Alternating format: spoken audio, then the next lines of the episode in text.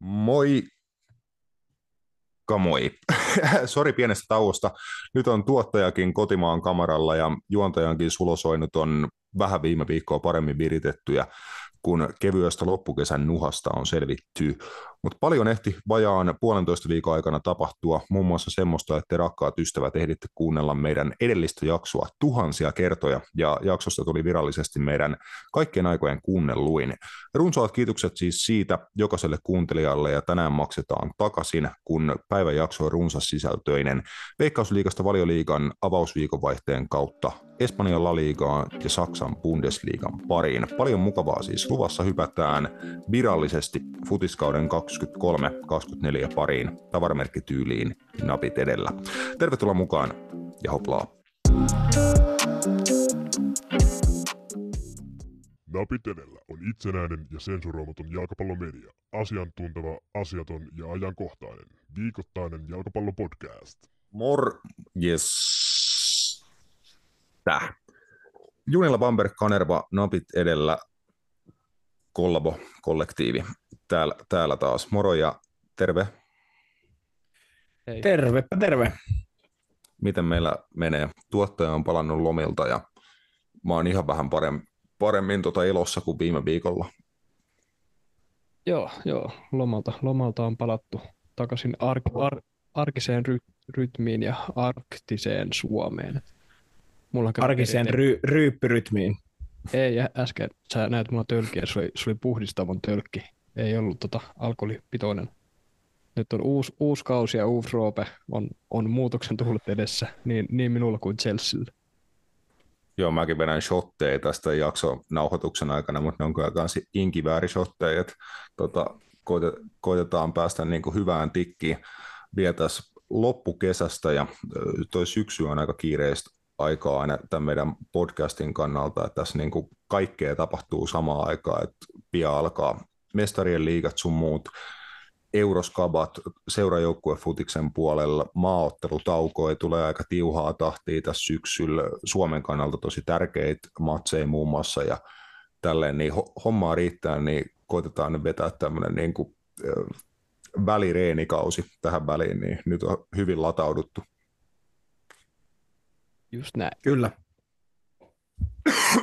Hyvä. Äh, lähdetään liikenteeseen niin kuin asioiden pariin suorilta ja pienellä maininnalla tähän alkuun, että naisten pelaaman jalkapallon MM-kisat on välierävaiheessa ja tota, ensimmäinen finaalijoukkue on tänään jo selvinnyt, kun Espanja kaatoi Ruotsin 2-1 lukemin välierissä ja sitten tosiaan lauantai-sunnuntai-akselilla pelattaviin pronssi- ja finaaliotteluihin selviää vastustajat sitten Espanjalle ja Ruotsille, kun huomenna Englannin ja emäntämaa Australian välillä sitten toi toinen välieräottelu pelataan, niin naisten MM-kisat ihan viimeisillä vaiheillaan pahoittelut siitä, että oli tarkoitus kyllä niistä enemmän, enemmän puhua tässä jaksojen lomassa, mutta tosiaan tuommoinen pieni vähän yllättävä tauko tuohon väliin ja aika kiireistä, kiire, kiirettä pitänyt muutenkin, että paljon asiaa ollut lähes tässä jokaisessa jaksossa, niin kotaan seuraavaan jaksoon pitää jonkinnäköinen recap tuosta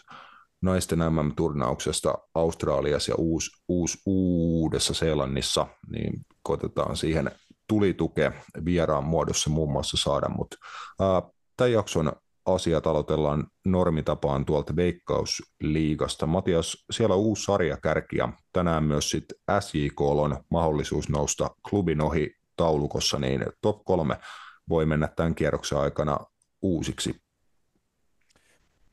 Voi mennä, voi mennä ja, ja tota, HIK tietenkin noita euro, eurokiireet ja aika kriittiset vaiheet siellä, siellä menossa. En muista, oliko nyt sitten, onko se tällä viikolla se kotiottelu sitä Garabagia vastaan. Mm. Heille, ei, heille ei nyt ilmeisesti tässä viikolla Veikkausliigaottelu on SIKlla.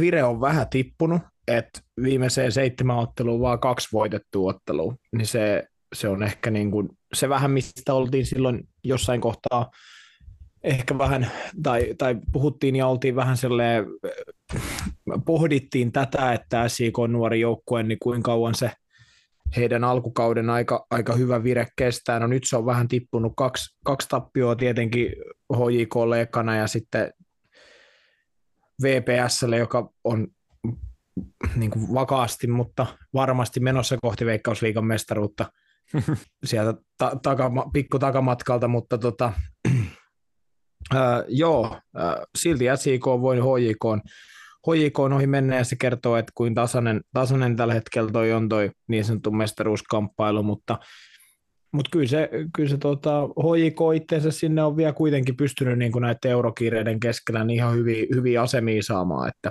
se voi maksimissaan, maksimissaan olla vain pisteen kärjestä kuitenkin, ja me puhuttiin jo, jo hetken aikaa, että se olisi sieltä jo niin kuin vähän tippumassa pois, niin hyvin mukana, ja, ja, mutta niin kuin, mä, mä niin kuin ehkä kysyn tässä niin kuin, tälle off-topicin Vegasista, niin kuin, että olisiko jollain aikaa puhua niin kuin, mitä tuo niin kuin Vaasassa tapahtuu. Tai eka kerta varmaan, kun Vaasassa tapahtuu niin kuin mitään, mutta siis silleen kuitenkin, että, että siellä on tällä hetkellä kuitenkin, jos, jos, jos sanotaan nyt näin, että, että monta peliä on voittanut seitsemän nyt putkeen, mm. ja heillä on seuraavaksi vastassa Lahti, KTP ja Maarianhamina, niin en pidä edes mahdottoman, että VPS vetää tämän loppu niin runkonsa niin kymmenen matsin voittoputken tähän loppuun.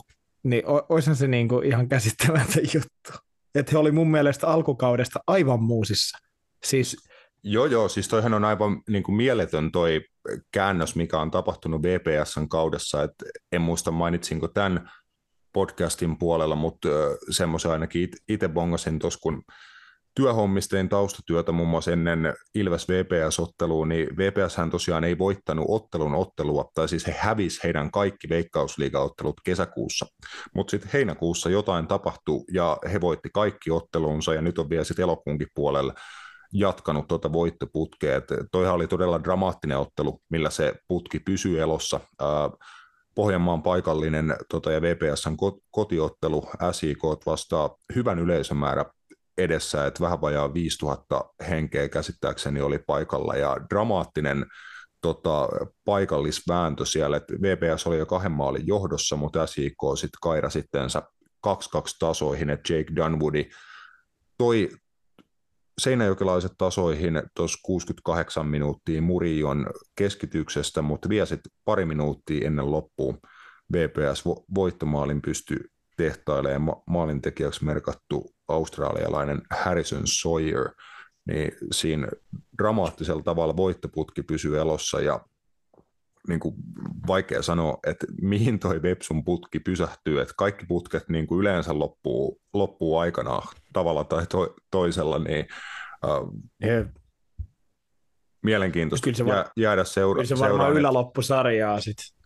En mä usko, että jos se loppukauden, no siis käytännössä se loppukauden vetäisi tappio, että he voittaisi mestaruuden. Se on käytännössä mm. varmaan aika varmaan, mutta siis niin, mutta se on jo mun mielestä niin kuin huikea suoritus, se on nyt tällä hetkellä viidentenä, ja muutama voitto tai ehkä jopa neljä pistettä, niin voi tehdä sen, että, että tota, hy- hyvällä tuurilla he varmistaa sillä sen, että pelaa yläloppusarjassa, ja jos ajatellaan, että VPS mm. voitti heinäkuun alkuun mennessä yhden ottelun koko kaudella, niin onhan se niin kuin käsittämätöntä, että tässä niin kuin puolestoista kuukaudessa he on voittanut seitsemän, niin se on, mutta joo, en, en tiedä, mitä, mitä tällä hetkellä tapahtuu kyllä Vaasassa, Vaasassa mutta tuota, siellä on ollut kyllä niin kuin poikkeuksellinen niin kuin tuota, kyllä niin kuin laivan käänny, kääntyminen, mm. mitä Veikkausliikassa ehkä harvoin nähdään. Harvoin Veikkausliikassa nähdään tuollaisia putkia kellään, niin mun mielestä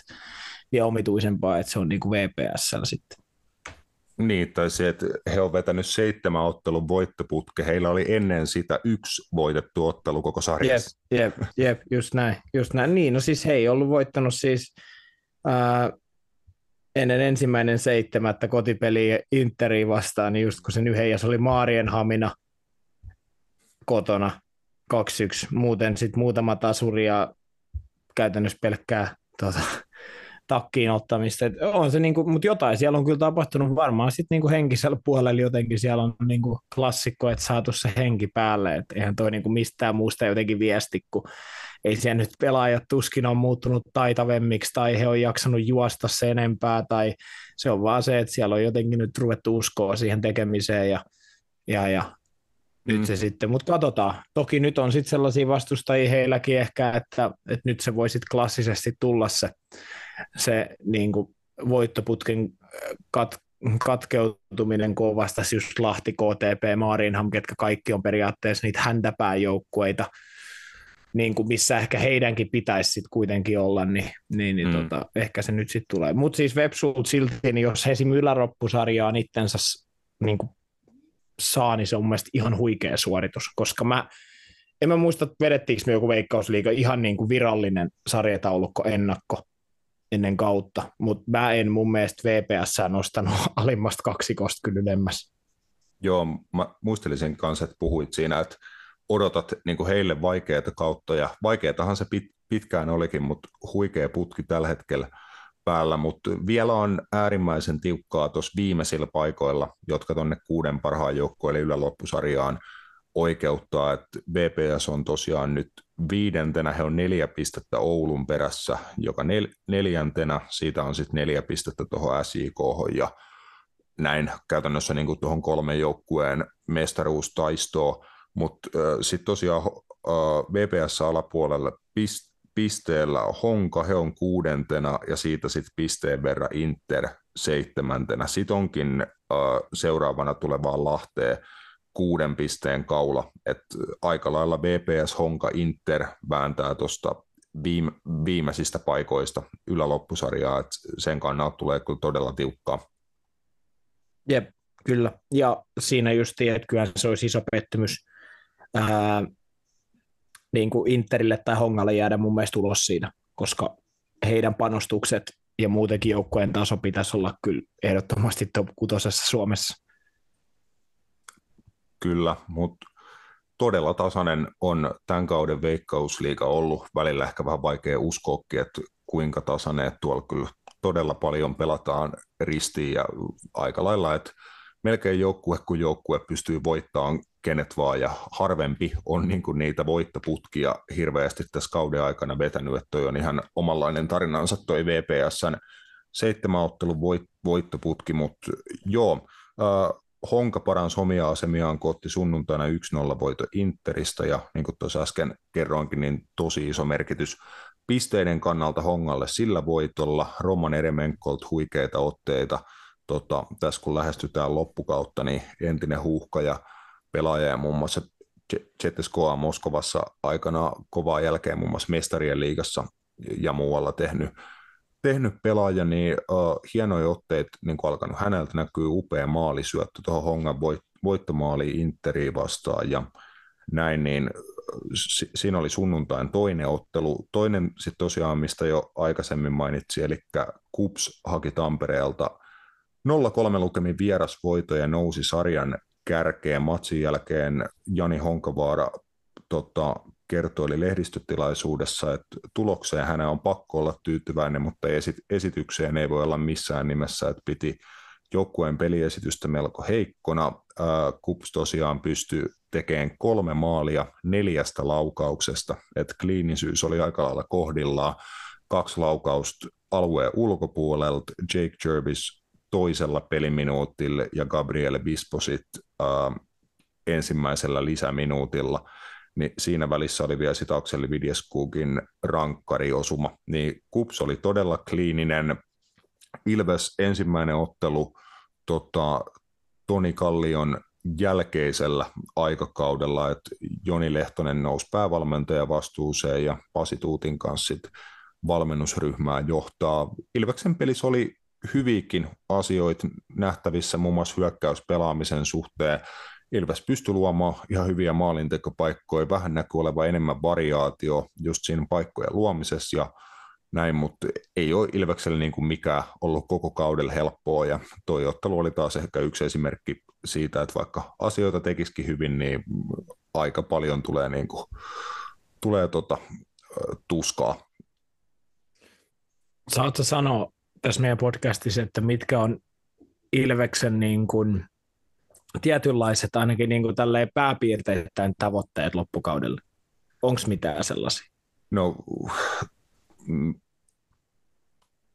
sanotaan, että ei, ei, edusta, ei edusta seuran kantaa, mutta niin kuin mun käsittääkseni koko kauden ajan tavoitteet on ollut nimenomaan tuonne ylempään loppusarjaan pääseminen ja sitä kautta europelipaikasta taisteleminen, se on nyt tässä tosiaan niin kuin, se on li, li, livennyt käsistä tässä viimeistä, viimeisten viikkojen aikana, että pitkään niin kuin tilanne oli, että sinne ei ollut hirveän paljon matkaa, peliesitykset oli sellaisia, että hyvin pienillä muutoksilla tai pienellä tuurilla pisteitä voisi olla helvetisti paljon enemmän, että peliesitykset ei tosiaan ole koko kauden mitään katastrofaalisia niin kuin ollut, mutta äh, kyllä se on livennyt käsistä se ylemmän loppusarjan paikka. Sitten toinen juttu tietty, että ensi viikolla pelataan Suomen kapin välierä, että äh, siitä kun finaalipaikan nappaisi, niin Suomen kapissa vielä sit, niin kuin, se oli toinen selkeä tavoite, että siinä halutaan painaa päätyyn asti ja siitäkin sitten europaikka on jaossa, niin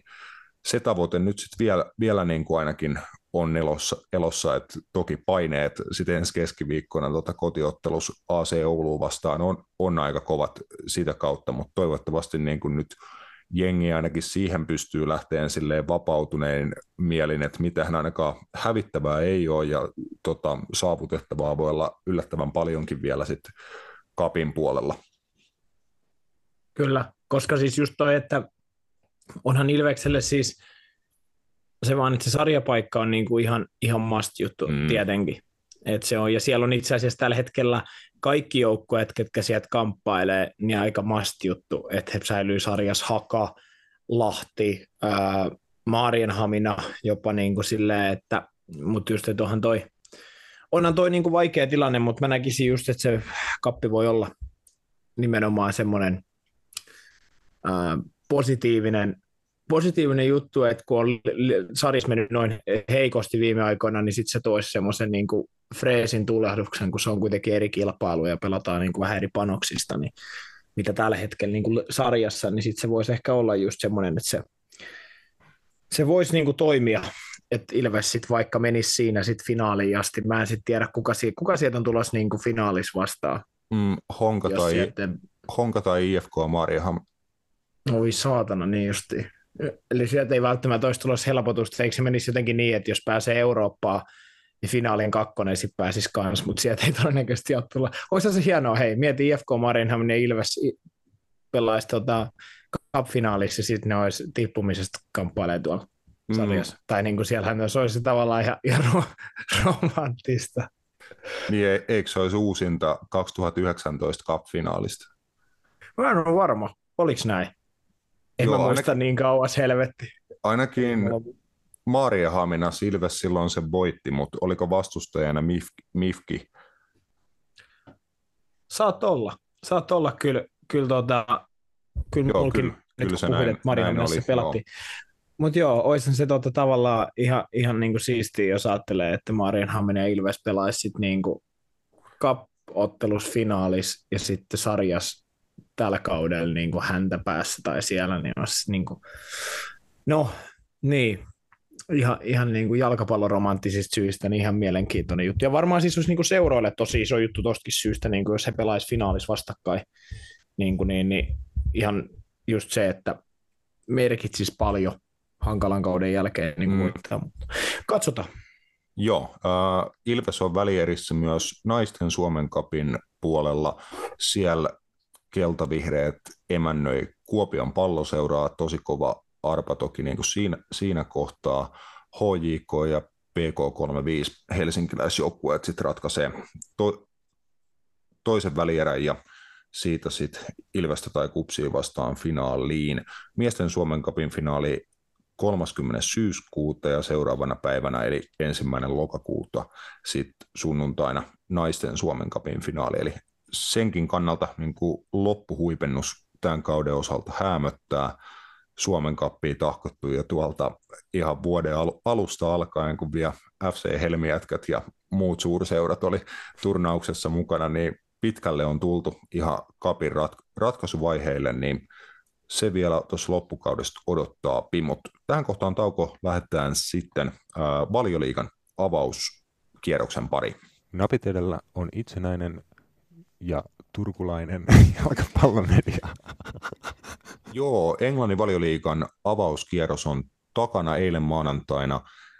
Manchester United ja Wolverhamptonin välillä kierroksen viimeinen ottelu pelailtiin, mutta aloitetaan me kronologisessa järjestyksessä ihan tuolta kierroksen alusta, eli perjantai-illalta, ja siellä Burnley pääsi isännöimään hallitsevaa mestariin Manchester City Pep Guardiola kohtas entisen pelaajansa Vini Kompaniin päävalmen, päävalmentajien taistossa. Ja aika hyvä haasteen Vini Company ja Burnley kyllä pysty Guardiolan Citylle antaa, kun katsotaan joukkueiden välistä niin materiaalia ja laatueroa, niin Burnley oli kyllä hyvin valmennettu ja rohkeasti pelaava jalk- jalkapallojoukkue, teki mun mielestä paljon paljon hyviä asioita otteluaikana, että sai onnistumisia korkeassa prässissä, teki ajoittain myös Citylle todellakin vaikeaksi niin peliavaamisen ja etenemisen kentällä, ja heillä oli hyviäkin maalintekopaikkoja, niin se ei pystynyt olemaan tarpeeksi kliinisiä, ja Cityllä sitten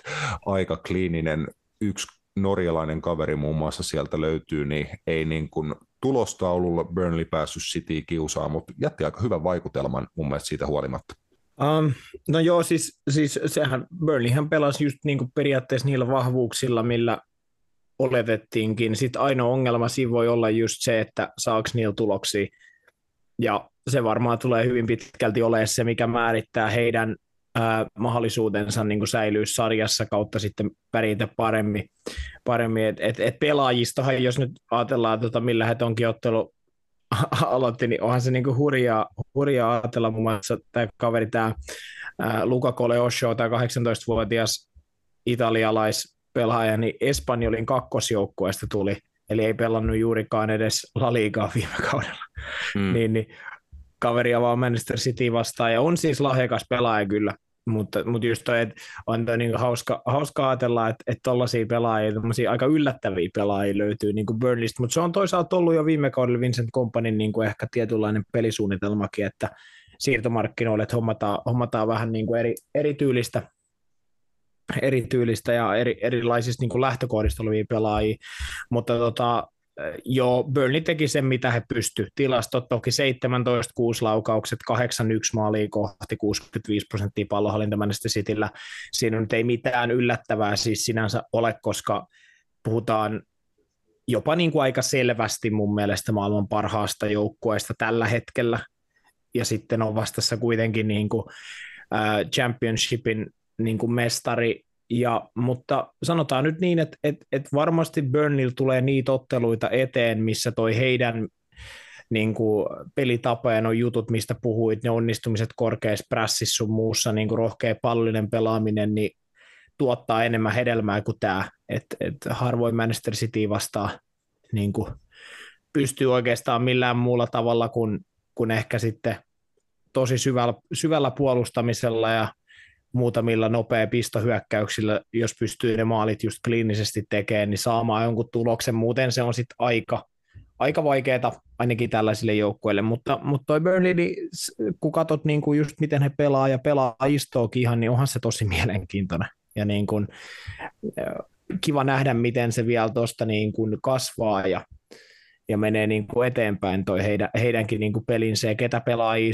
Sinne tuli just uusi, uusi kaveri Estak Trojesista, Cityn tuosta, City Groupin, siitä se, eikö se ole joku heidän seura, Wilson Odobert, tämmöinen 18-vuotias, tosi hyvä mun mielestä laitapelaaja, vittu taas laitapelaaja, puhuttiinkin joskus tästä siinä meidän ennakoissa, että heillä noita alkaa olla, niin, niin, niin tuli to, Trojesista ja, ja sekin on vähän tämmöinen niin kuin, ehkä en mä tiedä, outside of the box hankinta, mutta, mutta joo, ja olihan siis nyt jo, varsinkin niin kuin noin Erling Hollandin maalit, niin eihän siinä ole mitään järkeä taas, niin kuin mitä siellä niin kuin tapahtuu.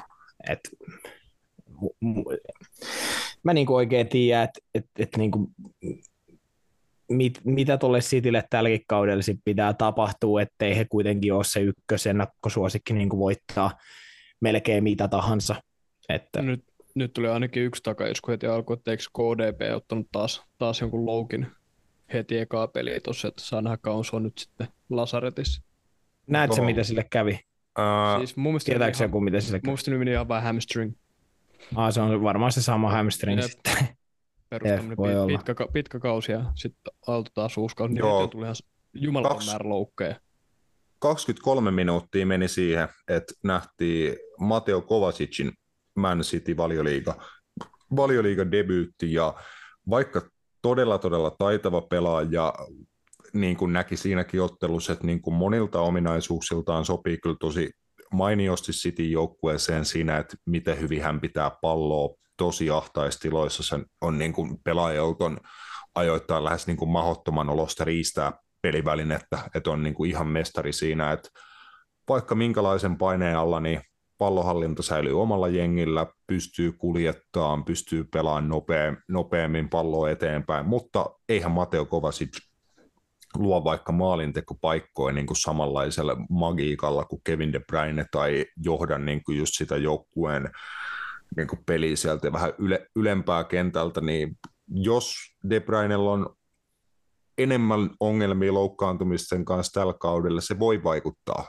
jonkin verran Cityn pelaamiseen. Ei siinä, etteikö se sitä varmasti jollain tavalla keksisi korvata ja paikata, mutta ihan hyvä nostorope, että toi nyt oli niin kuin jo 23 minsaa kautta takana ja niin kuin ongelma, jota City joutuu nyt miettimään.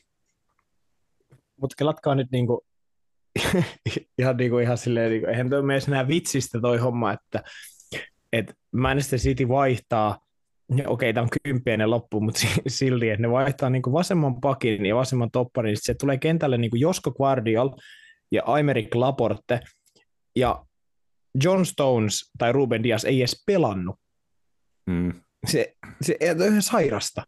Siis eihän, eihän millään joukkueella maailmassa ole tollaisia alakerran niin pelaajia noin monta, mitä Manchester Cityllä.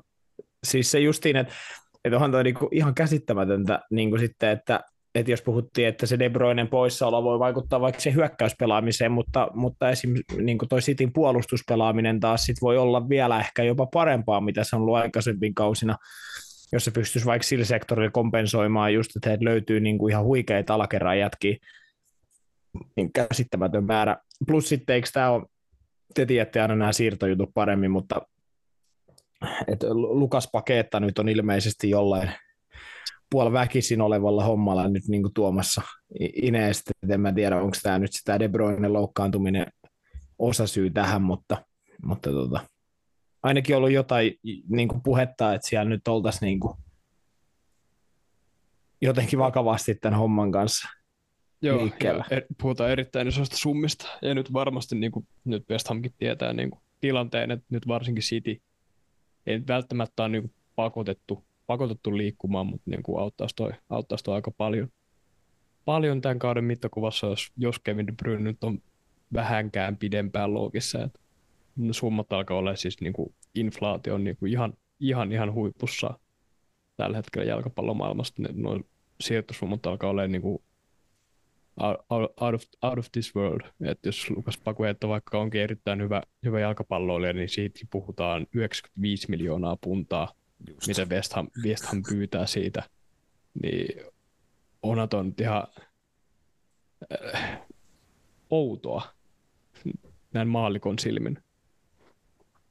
onhan, onhan se, mutta sit siellä, siellä liikkuu myös paljon sitä isommatkin rahat niin tuon lajin taustoilla siinä, että sun on pakko noita summia maksaa, jos sä haluat pysyä kilpailukykyisenä ja ei siinä, se olisi jonkun ihan täysin eri keskustelun aihe, että niin kuin, tähän on tultu ja tästä ollaan varmaan menossa vaan niin kuin brutaalimpaan suuntaan noiden rahasummien ja muiden, muiden asioiden osalta, mutta joo, mennään vielä hetki eteenpäin tuota valioliigamatseissa äh, lauantain puolelle sitten, että lauantai ensimmäinen äh, arsenaali kotiottelu Nottingham Forestiin vastaan. Mun mielestä Arsenal pelasi alkuun äh, ihan niin kuin mestarikandidaatilta odotettiinkin tosi hyvän näköistä kontrolloitua pelaamista. Sen haasteena oli se, että Nottingham Forest oli valinnut niin kuin pelitavakseen, että he puolustaa matalassa blokissa ja käytännössä heillä ei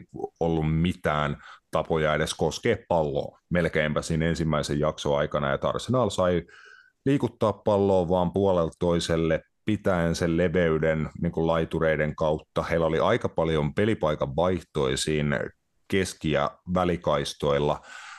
Thomas Parteyn ja Ben Whitein roolit oli aika mielenkiintoisia, että he vähän vaihteli sitä, että kumpi on niin kuin topparina, kumpi sitten nousee yhden oksa ylemmäs, milloin kumpikin sitten saattoi tehdä jopa taustakierron sieltä oikealta laidalta, niin mun mielestä Arsenaalin peli oli niin kuin energistä, jännittävää, innovatiivista, mitä kaikkia niin kuin hienoja sanoja keksiskään, mutta kaikki näytti niin kuin ihan mukavalta, kaksi maalia siihen ensimmäisen jakson, suht loppupuolelle, kun sitten lopulta se ketsuppipullo aukesi, niin Eddie Enketia ja Bukayo Sako, Saka vielä sitten todella hienolla kierteisellä laukauksella 2-0 maali, mutta väsähtikö Arsenal vähän sitten toisella jaksolla, että uusi hankinta Jurien Timber joutui jättämään kentän Takehiro Tomiasu tilalle, ja Forest muun muassa otti äh, ex-Union Berlin härkä Taivo Auniun kentälle, ja Auniu oli sitten se mies, joka kavensottelun kahteen yhteen, että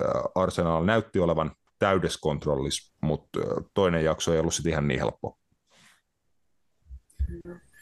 Joo, ja, ja sehän oli niin kuin merkillistä, että vaikka Arsenal niin kuin hallitsi periaatteessa tilan, tilastojen puolesta just niin kuin, ää, palloja ja, ja sitten tota, noita laukaustilastojakin, mutta se oli just merk, merkillistä, että sitten ilmeisesti tota, Nottingham Forestissa oli kuitenkin niin kuin joidenkin prosenttien mukaan ollut parhaimmat maalintekopaikat tuossa ottelussa.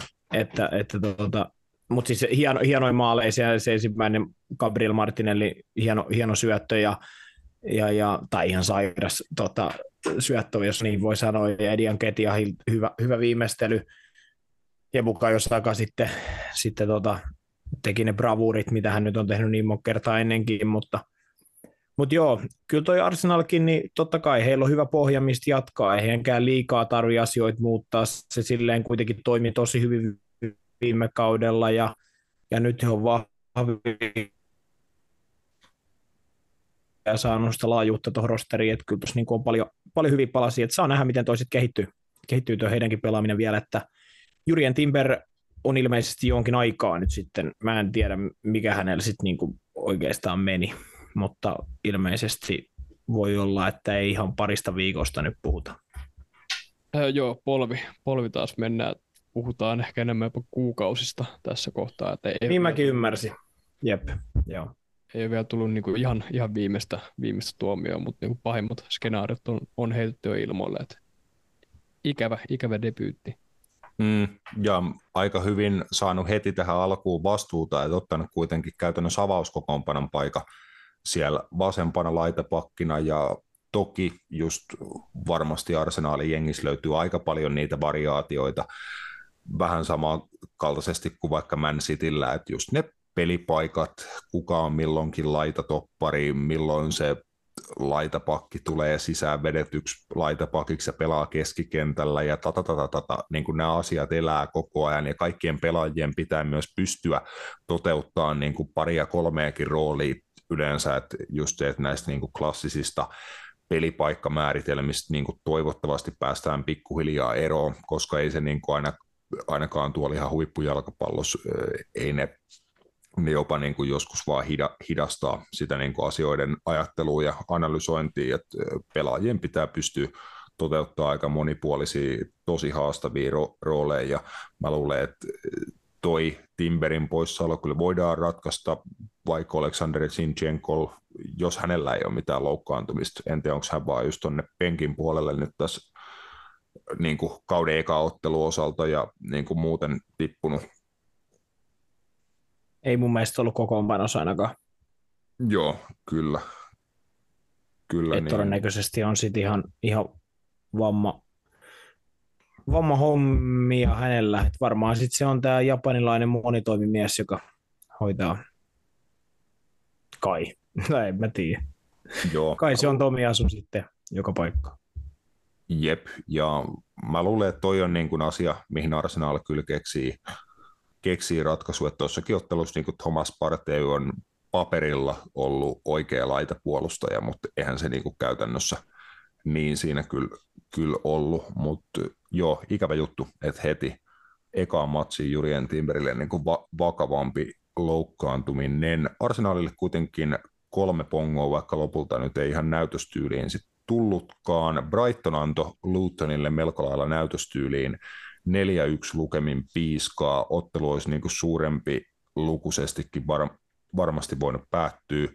Brighton varmaan veti tämän kierroksen pohjat maali odottaman puolesta, että 4,01 Heloi maali odottamaa, teki sen neljä maalia siitä, mutta maali odottamassa tiedetään, että siellä oli kyllä tota, paljon, paljon muitakin hyviä paikkoja, että 27 laukausta, joissa 12 kohti Lutonin maali, että aikamoinen niin kuin, siis tervetuloa toivotus Brightonilta Lutonille, että tällaista valioliikassa.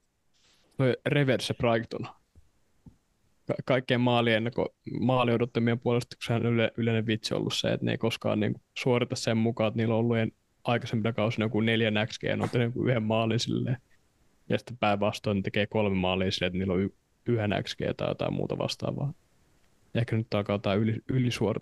en varsinainen ylisuorittaminen, mutta niin kuin live up to the hype. Mm, James Milner oikein pakki. Seksiä. Fantastista. 22. kausi putkeen valioliikassa. Sitten numerolla kuusi ja oikeana pakkina. Siis to, ai, ai saatana. Siis on niin kuin pakko olla. Pelaskohan se jotain sisään vedettyä laitavakkiin? Jotain vitu seksikästä roolia. Mä luulen, että siinä oli jo Pascal Grossin kanssa jo, jonkinnäköinen tämmöinen ajoittainen paikanvaihtelu tai jotain, jotain tämmöistä. Uhuh, siis on toi kyllä niin kuin vittu hurjaa, hurjaa mutta joo, siellä, ja siellä oli Brightonilla ihan mielenkiintoisia, Joe Pedro heti, heti alkuun, ää, Simona Dingra en muista mainitsiko minä vai joku muu meistä, mun mielestä jossain kun puhuttiin näistä nuorista pelaajista meidän valioliiga-ennakossa, niin, niin hän onnistui maalin teossa ja, ja Soli March, Evan Ferguson, että et joo, ei, nyt Brighton tulee tällä kaudella olemaan hyvä, ei se nyt varmaan, varmaan hirveästi tuota, niin kuin muuttuu se homma silleen, että kyllä he, kyllä he tulee olemaan niin kuin vahva, vahva mutta kyllä Luton, niin en mä nyt, mä, en mä voi sanoa silleen, että mä oon yllättynyt, koska ei noilla panostuksilla, niin kuin puhuttiin, niin voi hirveästi oikeasti odottaakaan muuta. Mä oon, mä oon pahallani, että, että kyllä tuo täytyy jotain, jotain niin kuin tapahtuu, joko sitten niin kuin siellä taktisella puolella tai sitten niin kuin, että tässä loppusiirtoikkunassa vielä käydään sitten hommaamassa muitakin pelaajia kuin Ross Barkley. Mutta. Mm. Uh, Evertonin tuska alkoi heti ensimmäisellä kierroksella. Fulham haki 1-0 voiton. Merseysideilta uh, Crystal Palace teki saman tempun Sheffield Unitedin vieraana, eli Hodarin kolmas paluu tuota Palacein peräsimeen alkoi voitokkaasti ja pidetään tähän väliin tauko vielä pari, pari kolme matsia valioliiga-avaus kiekalta. Joo, vielä pieni hetki valioliigaa jäljellä. Lauantai viimeinen ottelu. Newcastle ja Aston Villan välillä varmaan monen näkökulmasta niin avauskiekan jännittävimpiä matseja. Tosi kovatempoinen, intensiivinen alku.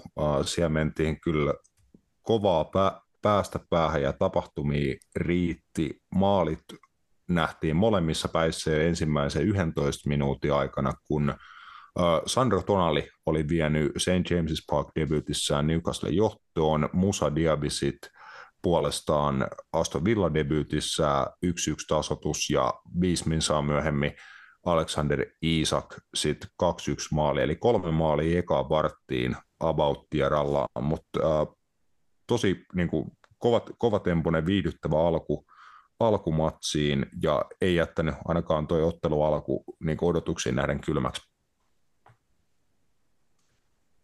Ei jättänyt.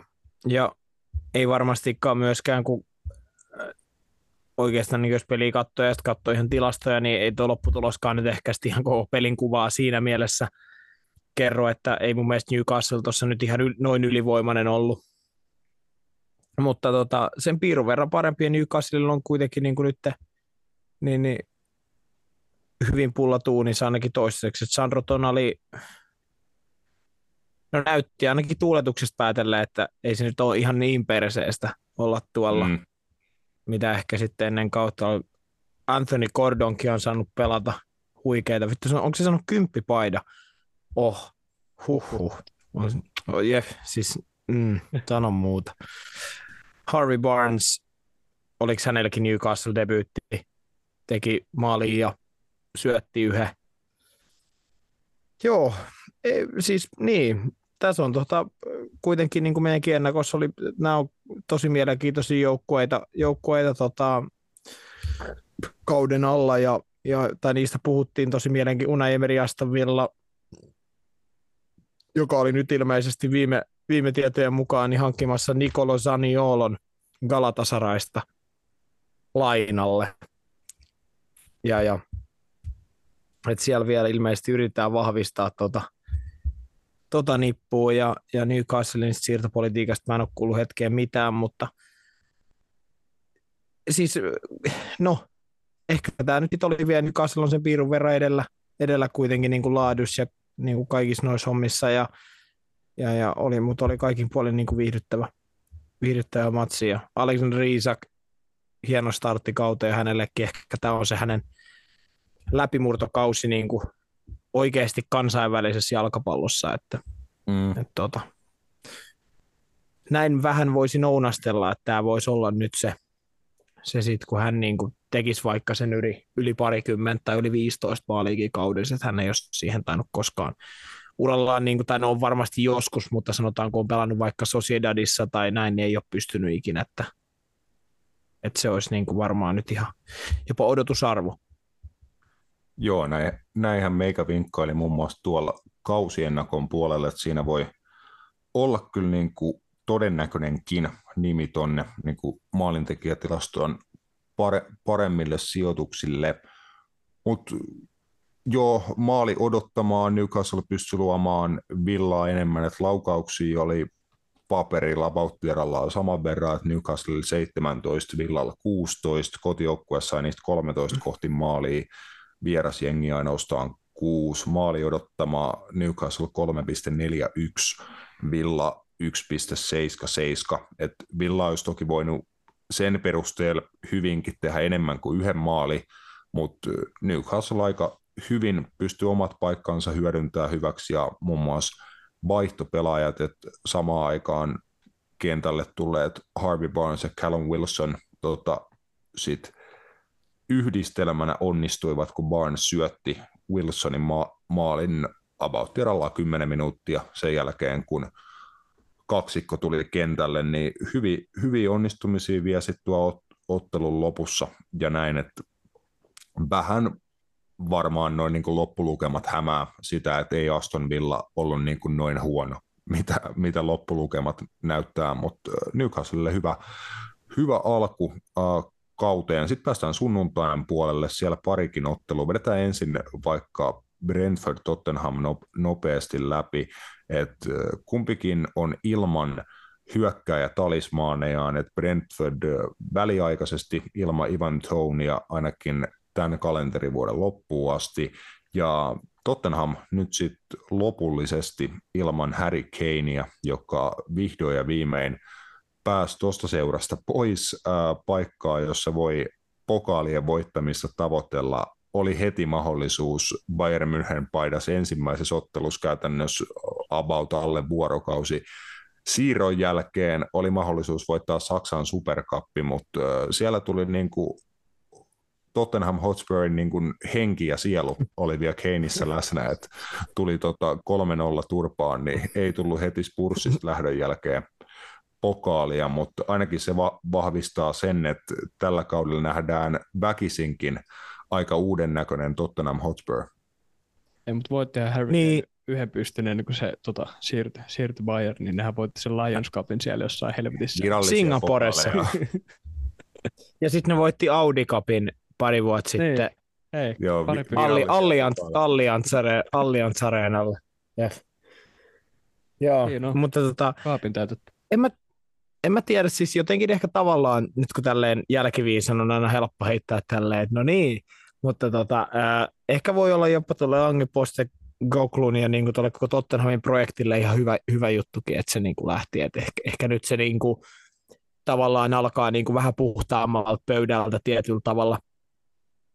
Että, että tota, ei Harry Kaneista ole koskaan, se ei sillä, että siitä on mitään haittaa ollut ikinä, mutta niin kuin, ehkä niin kuin enemmän just se, että, että siellä on nyt uusi valmentaja, sitten se ehkä vähän laskee niitä odotuksia, ehkä helpottaa niin kuin uuden päävalmentajan duunia myös siinä, että, että nyt, nyt voisit niin kuin esimerkiksi tämän kauden voi ottaa vähän silleen, että luodaan jotain uutta ja niin kuin pelitapaa ilman sitä selkeää niin kuin pelaajaa, kenen kautta oikeasti on kulkenut se koko hyökkäyspelaaminen niin kuin jo hetken aikaa, puhutaan niin kuin ihan maaleista maalisyöttöihin sun muuta, niin, niin en mä tiedä, ainakin se, niin kuin, jos, sanot, jos jo, joltain niin kuin näytti, että alkoi ainakin ihan hyvin niin kuin Tottenhamisi James Madisonilta.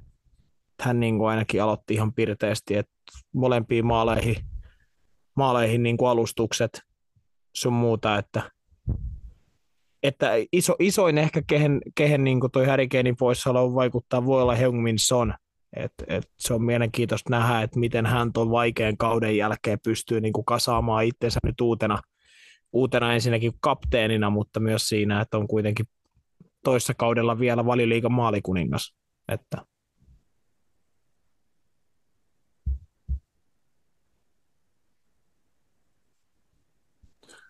Ja mitä painako Kane viime kaudellakin, se joku 28 valioliikamaalia? 26. Joo, mutta niin kuin joka tapauksessa kyllä ne hänen maalimäärät oli huikeita ja vielä just parhaimpina kausina niin kuin maalisyöttöikin on tullut melkein yhtä paljon kuin maaleja, niin totta kai niin kuin iso aukko, mutta just toi mitä sanoit, niin uusi aika Tottenhamis ja se voi just olla hyvä, että uusi päävalmentaja, kreikkalais-australialainen uh, Ange Postecoglou pääsee aloittaa niin kuin mahdollisimman puhtaalta pöydältä, katsoo kokoonpanoa, niin siellä on uusia nimiä, että Hugo Joris on vielä käsittääkseni seurassa, mutta ei ainakaan pelaavassa kokoonpanossa, että Guglielmo Vicario, Visario, en tiedä, tiedä tota, uusi ykkösmaalivahti. Hän oli tolppien välissä ja ollut aika lailla koko har- harjoituskaudenkin. Destiny Udo, Udogie, vasen laitapakki ja Miki van de Ven, uusi vasenjalkainen toppari. Et siinä on heti avauskokoonpanossa uusia nimiä. Heidän lisäksi vielä sit valioliikasta muuten tuttu James Madison ollut avaris, niin uusia juttuja Postejoglun Spursis. Joo, Joo, no Madisonista tuosta muutaman, muutaman sanan se jo vai, vaihoinkin, mutta joo, Destiny Udoji oli, oli Udineesas viime kaudella ihan hyvä. Pelastut vasent wingbackia, näin, näin muutaman seriaaottelu hänestä siellä. Miki Van de Venistä ei ole mitään tietoa. Wolfsburgista. No ei, voi vittu. Siis ton nimi siis ainakin hollantitoppareita on niin paljon, että mistä mä tiedän joku Van de Ven ja Van der Von ja sit on niinku kaiken näköisiä. Eikö toi ollut joku S- sitä mä niinku, kuka? Siis toi Van de Ven niin joku siis suhteellisen Aa. nopea kaveri. Jos, niin kuin mulla ei mitään myöskään niin kuin mu- muuta käsitystä tästä kaverista. On puolesta, en, en lähtisi väittää sitä, mutta. Mutta si- joo, mä ti- sen verran tien kaverista, että kun tässä siirtohuhui sun muita koko kesän jonkin verran lueskellut ja koittanut niissä pysyä kartalta, niin Liverpoolilla on niin kuin koko kesän ollut puhetta, että äh, hyvä niin kuin pelaajaprofiili, jota pitäisi niin kuin lähteä hankkiin, olisi just vasenjalkainen toppari, joka pystyy pelaamaan myös vasenta laitapakkia, niin siihen profiiliin tämä Van de Ven on nostettu niin kuin hyvänä pelaajana, että on niin kuin ilmeisesti isokokoiseksi pelaajaksi todella nopea, mutta sitten just, että niin kuin pääpelipaikka on niin sanotusti topparina, mutta just vaikka rooli, missä Andy Robertson oli todella paska, esimerkiksi tuossa kauden avausottelussa ilmeisesti, niin tämmöinen vasen laitapakki, joka jää enimmäkseen vasemmaksi toppariksi niin kuin monissa pelin vaiheissa, niin semmoiseen rooliin Van de Ven ilmeisesti olisi ollut aika niin kuin sopi, sopivakin pelaaja, mutta joo, siinä niin kuin omat, omat tiedot kaverista, että pitäisi olla jo nopea, isokokoinen vasenjalkainen toppari kautta laitapelaaja tai laitapakki. toi, toi oli kans vielä nopea nosto. Ives Bissouma pelasi tietojen mukaan aika, aika hyvän matsin, en ole ottelua nähnyt, mutta ja tilastot oikeastaan tuke, tukeekin sitä kolme laukausta, 92 prosentin syöttöonnistumista, viisi onnistunutta kuljetusta, kolme onnistunut taklausta. niin ilmeisesti oli ollut niin kuin enemmän sitä bissuumaa, mitä muun muassa Brightonissa. Nämä Sivu olla myös niin kuin yllättävänkin tärkeä pelaaja. En mä edes muistanut silleen tavallaan, että hän on ees tuolla, koska ei hän viime kauden lähty. Ää, siitä esimerkiksi tiedän, mikä on Pierre Emil Höiberin tilanne. Hän ei pelannut ollenkaan, istui koko pelin vaihtopenkillä, että onko hän, hän sitten lähtökuopissa jollain tasolla johonkin, mutta, mutta tota, hän, ei, hän ei pelannut ollenkaan, mutta Tottenhamissa on joo, siellä on uusi, uusi aika ja, ja, ja se on ehkä ihan hyväkin nimenomaan, että näitä uusia pelaajia niin tuodaan, nyt, tuodaan nyt sitten tota sisään ja päästään niin kuin sitä kautta sitten rakentaa sitä tulevaisuutta. Joo, ja ei Brentfordilkaan niin kuin heikosti, että vaikka viime vuosien niin kuin ykkösyökkäjä Ivan Tony onkin nyt poissa jonkin aikaa, mutta Brian Mbemo onnistuu toki rankkarilta, mutta sitten Ione Vissa onnistui myöskin, että siinä kaksi niin kuin, hyökkäävää pelaajaa onnistui heti kauden ekaan matsiin ma- maalinteossa ja näin, niin Brentfordin kannalta odotan niin paljolti samaa, mitä edelliset pari kautta, että eihän heidänkään niin pelaajamateriaali ihan kasuaalemman jalkapallon seuraajan silmää huuda, että toi olisi äärimmäisen niin huippulaadukas valko, valioliikajoukkue, mutta Thomas Frank saa siitä joukkueesta paljon irti, sillä joukkueella on selkeä niin kuin filosofia, minkä pohjalta he pelaa, ja se tarkoittaa sitä, että he pystyvät heidän pelitapaa myös tarpeen niin, kuin niin vastustajan pelitilanteen kokoonpano asioiden sun muiden mukaan niin kuin muokkaa, että he on aika monipuolinen joukkue, että heiltä voidaan nähdä niin paljon erilaisia suorituksia kauden aikana niin kuin pelityylin tai pelisuunnitelman puolesta, niin Brentford aika samaa vanhaa ja toikin ottelu niin kuin ihan tämmöinen freesi, äh, vähän uuden näköinen niin kuin näky tota, tässä avauskiekalla. Joo, eihän just niin kuin Brentfordin just toi materiaali on muuttunut käytännössä ollenkaan ja et se on, niin kuin sanoit, sitä samaa. Se, missä varmaan niin kuin toppaa kyllä kaikki valioliigajoukkoja, että heillä on kyllä ainakin tuossa ottelussa niin toi kolmen topparin linja, millä he pelasivat, niin siellä kyllä niin toi pituus on ihan käsittämätön. Nathan Collins, mitä 193, Christopher Azer 198, ja ei, onko tämä tota, Ethan Pinnock 190 vähän alle ehkä, niin siinä on erikoistilanteisia muutenkin, niin tota, sinne ei ole kiva hyökkäjien kyllä mennä varsinkaan kun he pelaa koti, kotistadionillaan, niin just noin, että siellä on kyllä iso, isoja kavereita vastassa.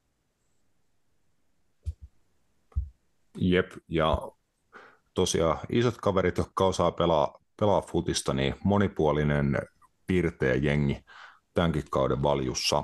Mutta joo, sunnuntain sitten toinen ottelu Chelsea ja Liverpoolin välillä. Täytyy myöntää, että multa jäi tota kauden avausottelu itse väliin, että tulin suoraan Veikkausliigan matsista kotosalle ja nämä, nämä Viaplayn uudet tota, temput, että vaan yksi asiakas saa katsoa samaan aikaan yhdeltä tililtä ja tata, tata, tata, niin mä en jaksanut säätää. Mä menin ottaan päikkärit ja tota, heräilin sitten siihen, että homma oli, homma oli jo valmista tuo Stamford Bridgeillä siinä kohtaa, niin jälkikäteen joutunut itse matsi kattelee ja ana- analysoimaan, että se käsitys, mikä mulla on, että vo, tätä voidaan tulla näkemään Liverpoolin pelaamisotteluissa tällä kaudella niin kuin todella paljon et Liverpool oli aivan, aivan täydessä liekissä niin ottelu alkuun. Uh, Luis Diaz teki maalin Mousalahi huikeasta syötöstä, Salah teki itse maalin vähän siihen perään, niukka varpaitsio sen sitten vei Salahilta ja Liverpoolilta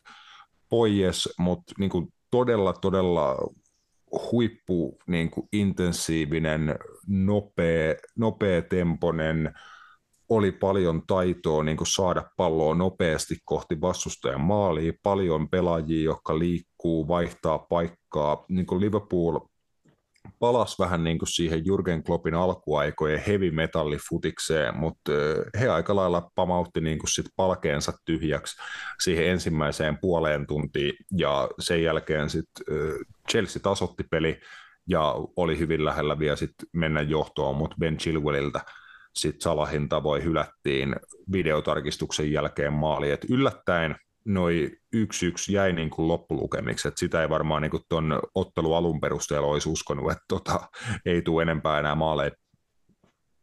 Ja meikällä oli ainakin semmoisia PTSD-traumaja traumaja tulilla, että nyt kun, tämä, nyt kun tämä taas alkaa sen e- ekan 20 aikana, että ei saatana taas mennä, että meitä rassataan oikealta ja vasemmalta ja eestä ja takaa. Että...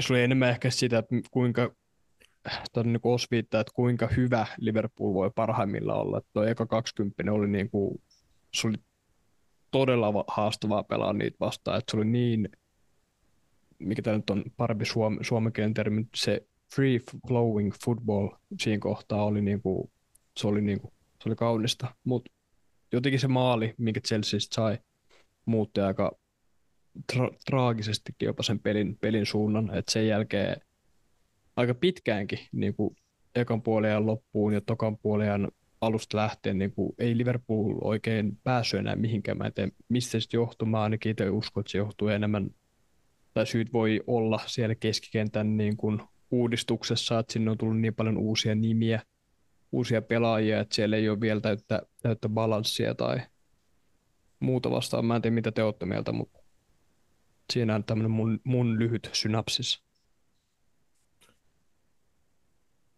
Mm, mit, miten lisää nyt niin kuin vielä pikkasen siihen, että mitä tämmöisiä niin ottelun purkuanalyysejä sit luin, luin vielä eilen, vai koska oli, että se mitä Chelsea teki, että he muokkasivat sitä oman pelinsä rakenteita, että he pallollisena pelasi ikään kuin 3-1-6, että heillä oli nimenomaan wing, wingbackit koko ajan siellä leveällä ja painamalla korkealle Ben Chilwell vasemmalla ja kuka sitten oli toiselle puolella, mutta Chelsea just sillä, että he pyrki niin kuin hyökkään koko Liverpoolin kenttäpuoliskon leveydellä ja sitten miehittään sen keskustan niin kuin mone, monella pelaajilla, niin se loi niin kuin jonkin verran ongelmia, mutta Liverpool senkin sitten ilmeisesti sai ihan kohtalaisen hyvin kontrolli, että ei Liverpoolin ongelma ollut niin kuin se pallottoman organisoimisen taso tai muuta, vaan ilmeisesti se, että Liverpool alkoi antaa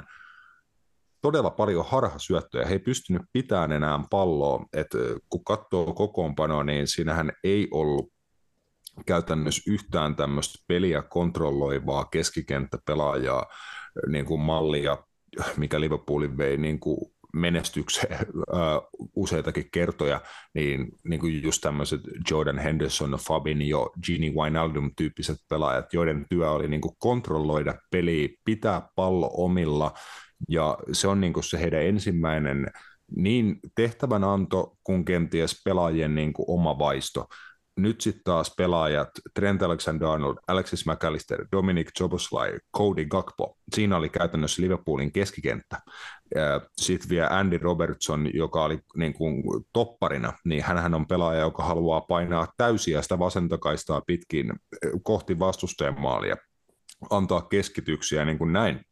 Niin Liverpoolilla oli kymmenestä kenttäpelaajasta varmaan sanotaan niin kuin 6-7 on sellaisia, jotka haluaa pelata aina eteenpäin, kun ne saa pallo. Se on ihan sama, että missä päin kenttää ne on se kuula jalassa, niin ne haluaa lähettää sen sinne viimeiseen linjaan, niin kuin antaa sen ratkaisevan murtavan syötö, niin Liverpool hukkas ihan vitusti palloa, ja jos sä hukkaat pallon vaikka silleen, että se lähtee sun puolustuslinjasta tai keskikentältä, niin ethän sä pysty prässään niin kuin silloin, että ne välit kasvaa väkisinkin ja siitä sun keskikentältä tullaan jatkuvasti yli. Et se aino, ainoa milloin sä pystyt prässään on, että sä oot sen verran paljon jaksanut hieroa sitä palloa, että sun koko vitun jengi on siellä vastustajan kenttäpuoliskolla. Silloin, kun se menetys tulee, niin sä voit voittaa se heti takaisin ja jatkaa siitä uutta hyökkäystä, mutta ainakin Liverpool niin kuin näytti nyt tuossa kauden ekassa pelissä,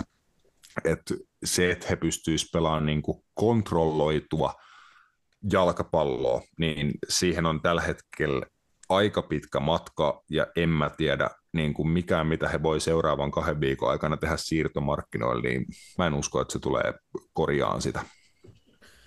Mun silmään se, se oli ehkä niin kuin tietyllä tavalla hämmästyttävää, mutta sitten toisaalta just näistä syistä, mistä ollaan puhuttu, nämä siirto, siirtojutut sun muut, niin jopa loogista, mutta Chelsea näytti paljon valmiimmalta joukkueelta, mitä Liverpool niin kuin joukkueena just siinä, että mitä, ja mä väitän, että Chelsea pääsi lähemmäs sitä, että he niin kuin pysty tekemään niitä juttuja, mitä he halusi tehdä, tai mitä Mauricio Pochettino halusi tehdä, ainakin siltä se näytti.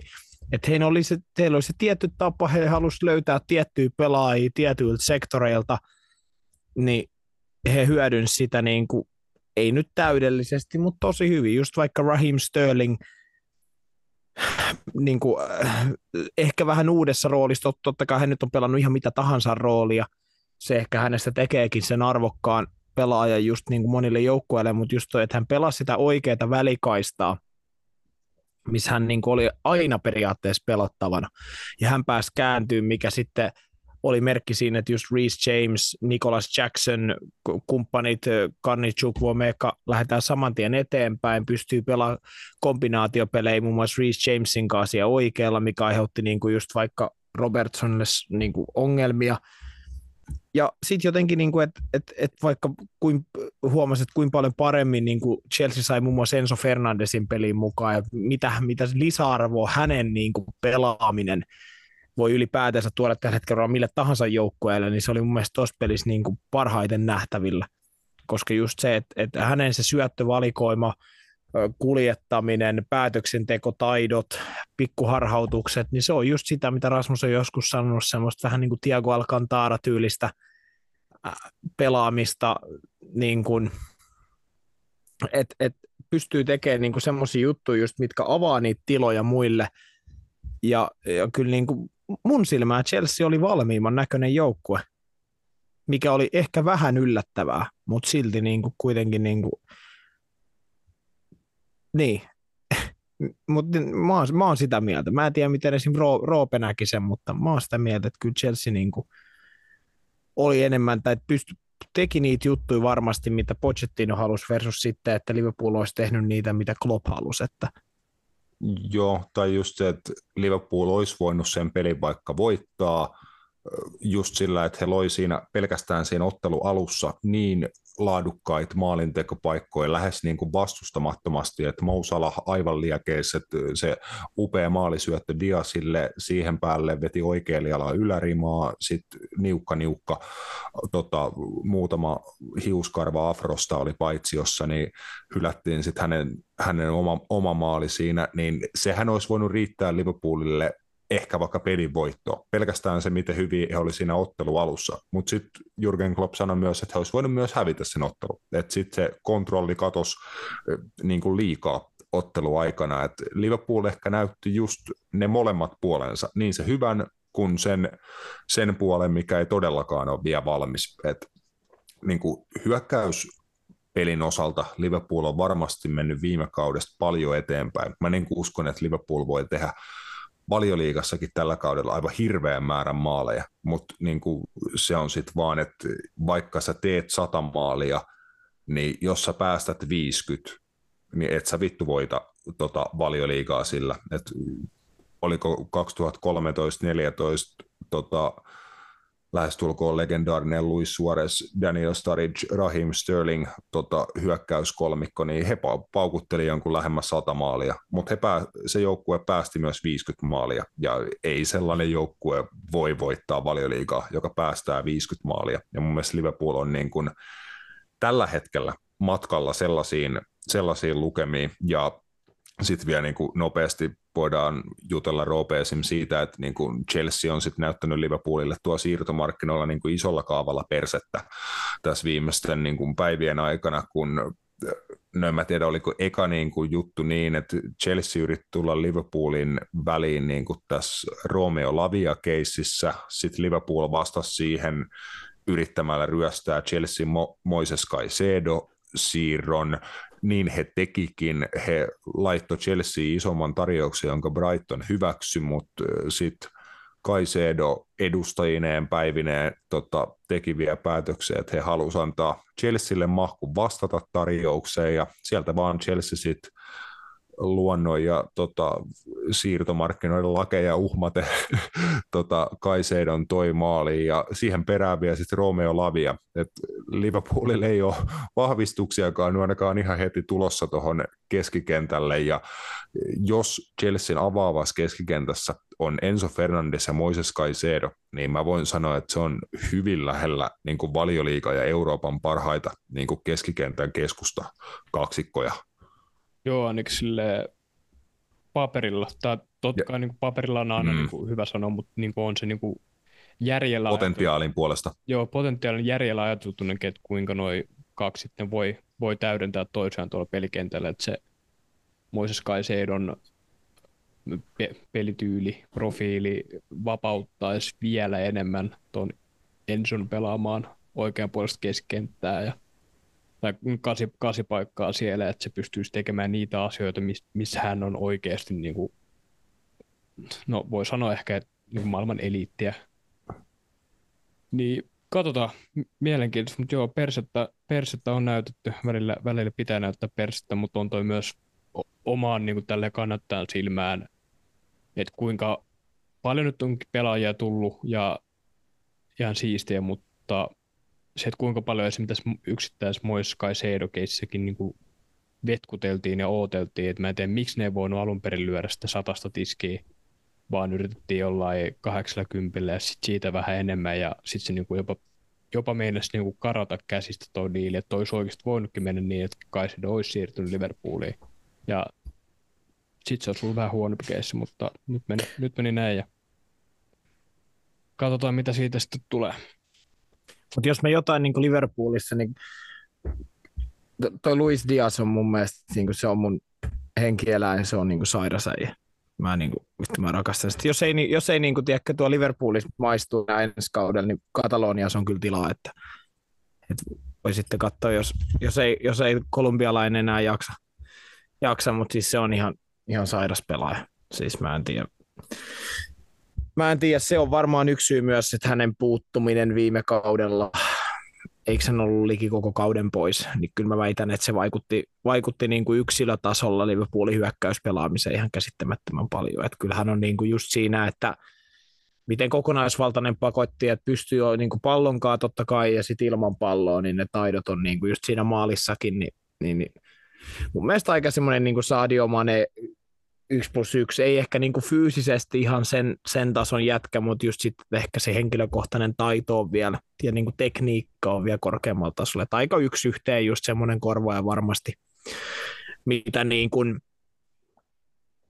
siihen olisi tarvinnutkin, että Mm. Et jos jotain niin positiivista, niin kyllä esim. Mo Salah ja hän näytti siltä, että he on niin tällä kaudella kyliskussa. Muuten sitten Diogo Jota ei oikein näyttänyt niin miltään.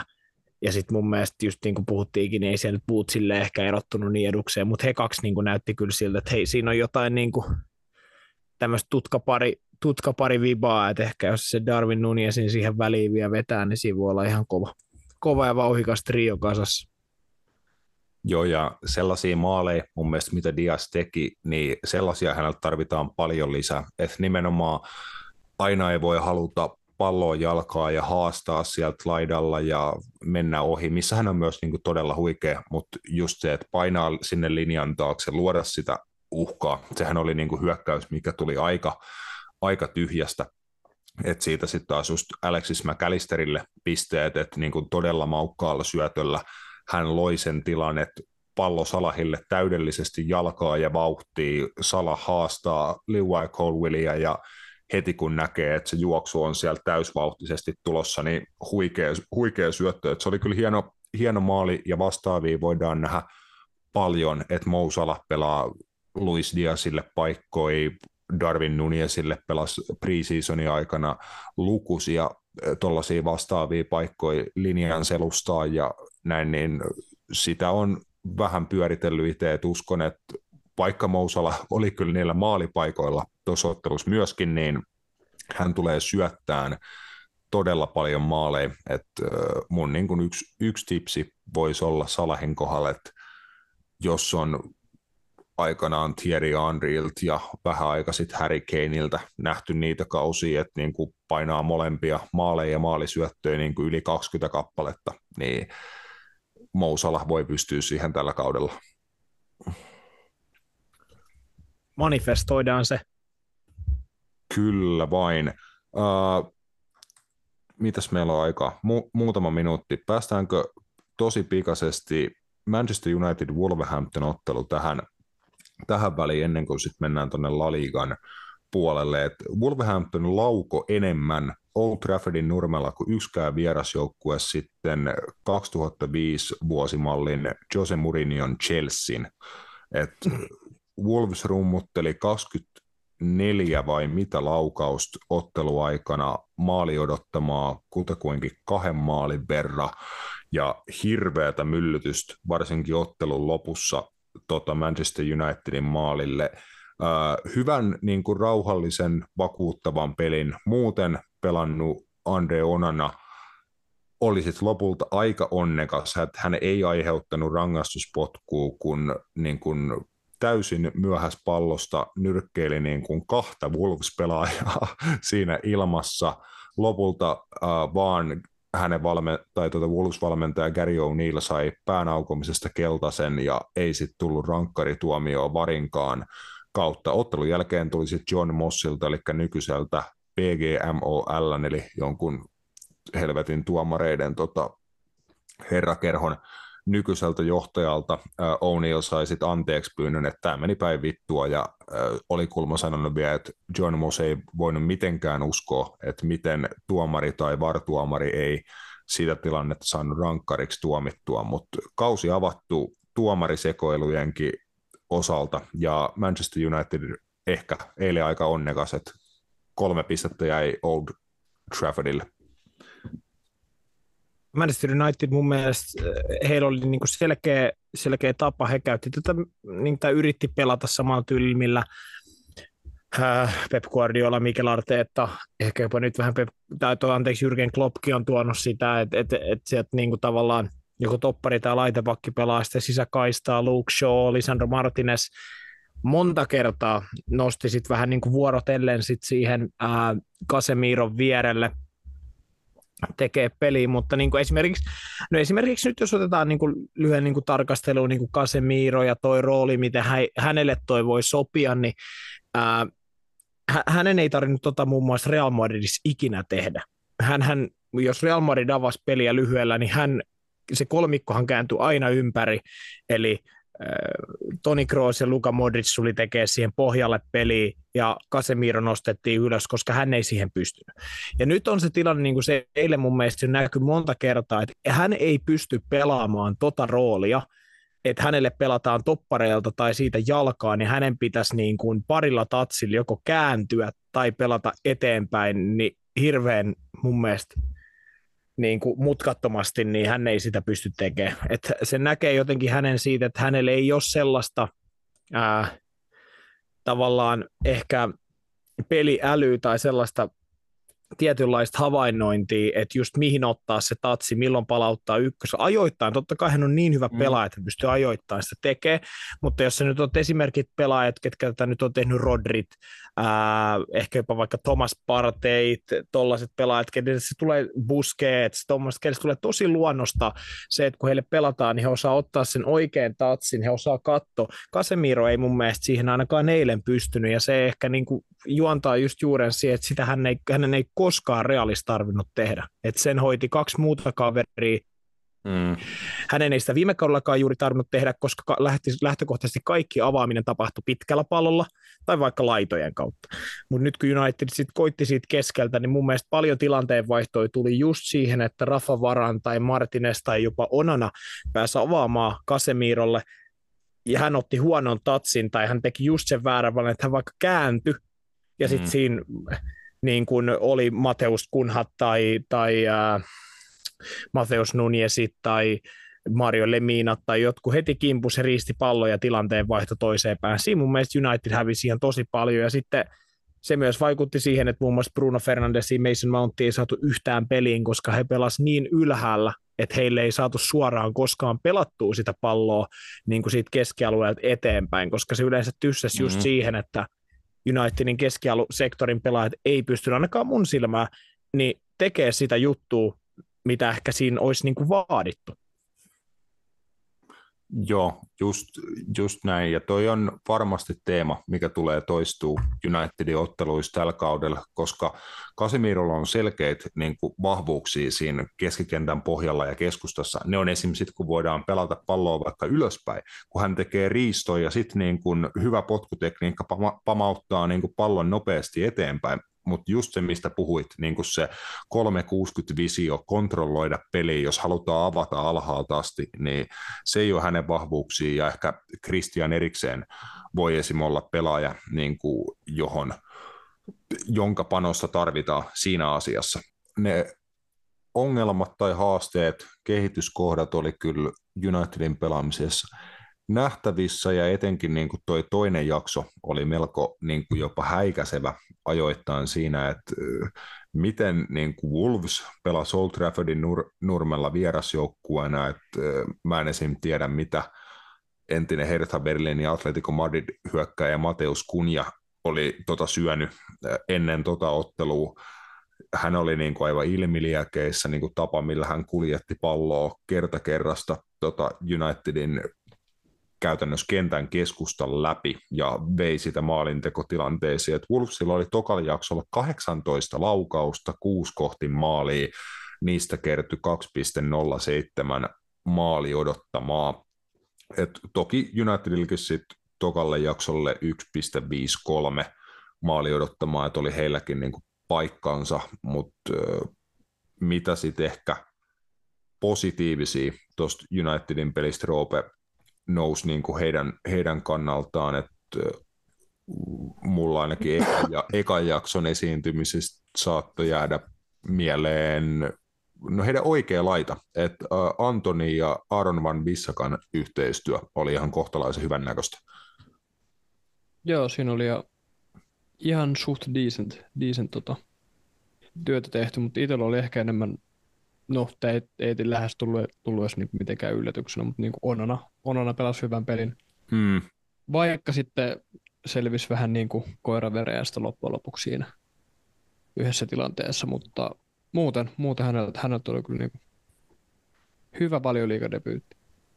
Rafa Varan pelasi hyvin, hyvin mun mielestä. Se oli niin kuin, no totta kai teet voittomaalin sun muuta, mutta mun mielestä hänkin oli, hänkin oli ihan pirteä, piirtein, mutta ei, ei niin kuin ehkä, kyllä mä sen, niin kuin, että ei tuossa nyt kukaan oikeastaan ehkä heiltä niin kuin noussut sillä tavalla esiin just, että toi oli niin kuin aika sekava, sekava esitys ja ehkä just korosti, korosti just vieläkin niitä juttuja, että, että kyllä tuossa on niin kuin tosi paljon duuni, että ton homman saa, homman saa niin kuin skulaa, että se, se on niin kuin iso, iso etu olla tuollainen vaalivahti kuin Andre Onana on, mutta se just, että niin alkaa olla aika monilla muillakin ja, ja se ei ole mikään niin kuin ratkaisu, että ostaa pelkästään jalkaisen maalivahin, jos se muu homma ei toimi. Ja just jos sä katsot vaikka Manchester Unitedin alakertaa vieläkin, niin en mä Lisandro Martinez on ehkä ainoa, kehen mä luottaisin pallollisena sillä tavalla, että hänet löytyy se tietynlainen tietokone, miten pelata niin kuin,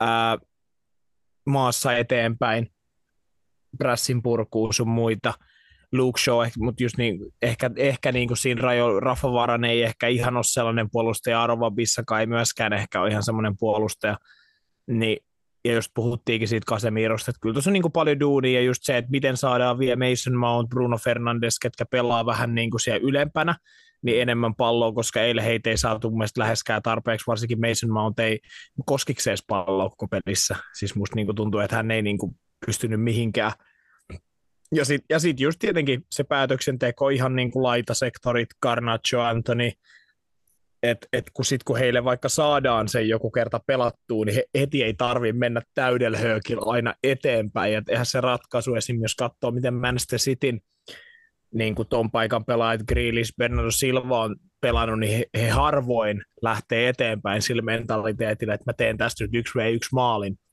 vaan he lähtee, he kuljettaa palloa eteenpäin, he ottaa, että koko joukko pääsee mukaan ja sitten pelataan uudestaan, niin jotenkin ehkä sekin vielä, että saadaan niin kuin hallitumpaa siitä koko pelaamisesta, niin se on ne Unitedin isommat haasteet, mutta joo. Ja, ja siis Wolvesista vielä sen verran, että, että kyllä mä niin kuin Rasmus, että sä tituleerannut, että he niin kuin tippuu, se oli sun niin kuin viimeisin joku pä, sellainen niin kuin shoutti, kun he, tämä Lopetekin sai potkut, niin eikö se ollut Joo, näin, tai niin muuten. onneksi tämä ei ole ehtinyt julkiseksi. niin, Niin no nyt mä tein siitä sen. Jep, niin mä, mä voin ottaa sen sitten takaisin ennen kuin se ikinä menee ilmoille. Tai no en, en mä tiedä. Mietin vaan siis niin kuin sitä tilannetta, että Julen Lopetegi lähtikö itse vai saiko potkut. Mä mitä niin kuin sain käsityksen asiasta lukemalla, niin ehkä Lopetegi on niin kuin sanonut jotain suht suorasanasta Wolvesin seurajohdolle, kun hän ei ole käytännössä mitään vahvistuksia joukkueeseen kesän aikana saanut, niin hän sitten ei ole enää, ei ole enää niin kuin mestoilla. Hän on paljon niin kuin esim. viime kaudellakin ihan avainpelaajia vielä olleet tyyppejä men- menettänyt sieltä, Raul Jimenezit, Joa Mutiniot, Ruben Nevesit, että joukkue on niin kuin nuorentunut sun muuta, että yllätti kyllä mut ainakin, että niin kuin miten vaarallisia ja energisiä he eile, eilen oli, ja katsoo niin ottelun tilastoja, niin heillä olisi ollut kyllä tuolla peliesityksellä ö, tosi hyvä mahdollisuus tota, ottaa kaikki kolmekin pistettä Old Traffordilta. Kyllä. Ja totta kai se isoin haaste heillä nyt on se, että noita esityksiä pitää pystyä tekemään heidän tasoisia ja huonompia joukkoja vastaan. Mm. Että sit jos he ei pysty niitä pelejä voittamaan tai ei pysty tällaisia esityksiä, niin se on sitten ihan yhtä tyhjän kanssa, mutta jos ainakin tämä on niinku hyvä suunta, että jos se pystyy edes tämän tyyliseen esitykseen oikeastaan niinku aika moni joukkoja vastaan, niin kyllä mä uskon, että he saa huomattavasti enemmän, mitä he eilen sai. Juu, äh, olisiko meillä valioliiga avauskierros sit sitä myöten pa- paketissa, niin tähän kohtaan pienen tauon kautta kohti Espanjan laliigaa, missä myöskin avauskiekka on pelailtu, mutta otetaan tähän kohtaan sitten vielä pienet kausiennakon muotoiset tärpit Espanjan pääsarjasta. Varatkaa vittu Pendolino! Varatkaa luotijuna! Tehkää ihan vittu mitä vaan! Suomi menee kisoihin! La Ligaan sitten, sielläkin avauskierros takana ja mitä tuossa ennen jakson nauhoituksia Matias juttelit, niin siellä oli osittain ainakin niin kuin osasto same old, same old. Uh, viittasitko sillä esimerkiksi tuomaritoimintaa joissain otteluissa? Mahdollisesti. Mahdollisesti, tai no en mä tiedä jossain otteluissa, mutta yhdessä ottelussa ainakin en ollut ehkä ihan, ihan tyytyväinen. Tota, tämä ottelu pelattiin vähän yllättäen Madridissa, mutta ei toki ehkä, ehkä niin, kuin niin tässä, ei ole, tässä ei ollut se joukko osallisena, mitä voisi kuvitella. Ää, joo, puhun siis Barcelona Hetafe, Hetafe-ottelusta, mikä nyt sitten niinku riistäytyi ihan, ihan minuutista yksi, niin aivan lapasesta, lapasesta että se oli kyllä niinku yksi häm, hämmästyttävimpiä jalkapallootteluita, mitä mä oon koskaan nähnyt. Siinä ensinnäkin se kertoo jo paljon, että siinä tuli 20 minuuttia yhteensä lisäaikaa. Ää, eli Eikö se 10 sama- minuuttia per pu- Oliko se Ei, sama siis- käytäntö No ei periaatteessa, mutta kun kotijoukkue niin porsasteli ja pelasi aikaa ja, ja, ja teki kaikkea muutakin helvetin sekoilua, niin sitten siellä otettiin, lisättiin aina minsa vaan sinne, tuomari näytti, että minuutti lisää, kun siellä makoiltiin. Makoiltiin. Mutta siis ähm, täytyy sanoa, niin kuin, että, että toi peli oli ihan käsittämättömän huonoa promoa espanjalaiselle jalkapallolle ja varsinkin sillä, että mikä niin kuin se ehkä ideologia ihmisillä on ollut ja se idea siitä, että kun puhutaan espanjalaisesta fudiksesta, se on kivaa, teknistä, taitavaa, pelataan maassa, avataan lyhyellä, pidetään pallo. Tuo oli niin kuin kaikkea muuta ja toi on ehkä ollut vähän jopa semmoinen trendi, mikä Lalikas on yleistynyt jotenkin, että, että, että, että semmoinen niin kuin sen, niin kuin ne tietyt hienoudet on poistunut ja toi on mennyt tuohon helvetin mussuttamiseen, sekoiluun. Laliikassa on vähiten Euro, melkein Euroopassa tai ainakin näistä isoista liigoista niin pallo pelissä.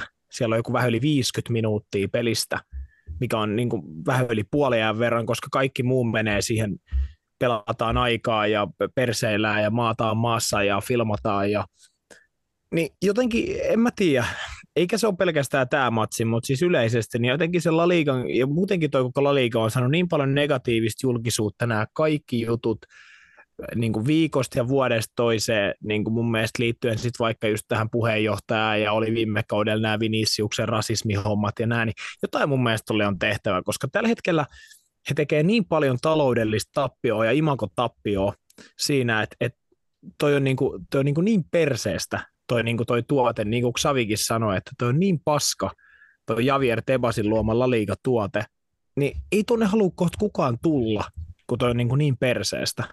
Että, ja siis mä ymmärrän aina senkin, että, että mennään siihen ennakkoihin, just tämä on lyhyt, lyhyt juttu vielä, mutta siis niin kuin, että, että, että mä ymmärrän myös sen, että, että niin kuin joukkueet pelaa aina sillä pelitavalla, millä he on niin kuin parhaiten mahdollista heille saada pisteitä tai voittaa peli. Ja, ja Hetafe valitsi nyt sen tien, mikä oli heille paras. Eli pelata sitten niin kuin, mä nyt voisi sanoa, että sääntöjen rajamailla, mun mielestä he, he pelasivat niin sääntöjen yli, että heille ei ollut mitään sääntöjä, mutta se on mun mielestä niin tuomarin tehtävä sit siinä kohtaa niin ottaa se pois että et ei joka tilanteessa, jos sä syötät palloa, niin jos joka tilanteessa sua tuupataan kahdella kädellä selkää, lyödään kyynärpäällä rintaa, naamaan, tuommoisia juttuja, ja niistä ei tule mitään, ja sitten sekin, Hetafe onnistui hienosti, että Rafin ja sitten meni tähän lankaan, ja, ja hän sitten veti kyynärpäällä kaveri takaraivoilleen suoralla punaisella suihkuun, niin, niin mutta mut sekin just, että jos kaveri tekee samaa ekat 40 minuuttia ja niistä ei tule mitään ja yksi tekee, mikä oli siis ihan selvä niin kuin mun mielestä väkivaltainen käytös ja punainen kortti, ei, ei ongelma. Mutta niin kuin, et, et kyllä mun mielestä sit se on vähän niin kuin hölmöä, että et sit siitä, siitä rankastaan ja, ja tokalla puolella jatkuu ihan, ihan samanlaisena, että onhan se niin kuin, ja sitten vielä lisää totta kai ihan selvä rangaistuspotku vietiin Barcelonalta pois, kun keksittiin, että, että Gavi koski kädellä palloa, mikä nyt ei ikinä osunut edes hänen käteensä, vaan rintaa. Mutta tota, en mä tiedä, toi on, joo,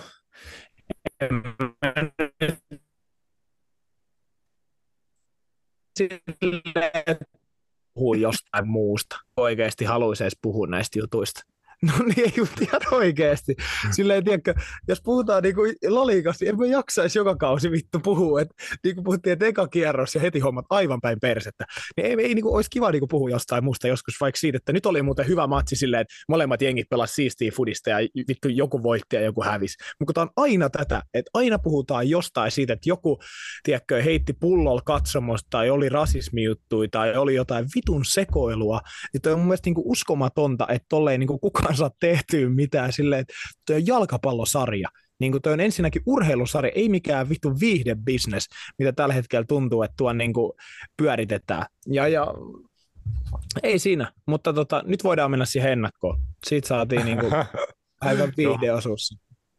Loistavaa vauhtia. Vähän ehkä saattoi tulla yhteyspätkäisyä siinä välissä, mutta ei se haittaa mitään. Ehkä se on, ihan hy- se on ihan hyvä vaan. Se meni niin täydellä niin kuin tunteella ja tyylillä maaliin asti. Eli tota, aloitetaan La Liga ennakointi. Voidaan niin tässä vielä asteittain ehkä tuohon avauskierrokseenkin jossain kohtia palailla, mutta äh, aloitetaan ennakointi tuolta nousia osastolta, eli tämän kauden nousijat Matias suht pikaseen ja kenellä, kenellä heistä näet potentiaalia, no vaikka sitten ihan sen sarjapaikan säilyttämisen Joo, nousijathan tosi Las Palmas, äh, Deportivo Alaves ja Granada.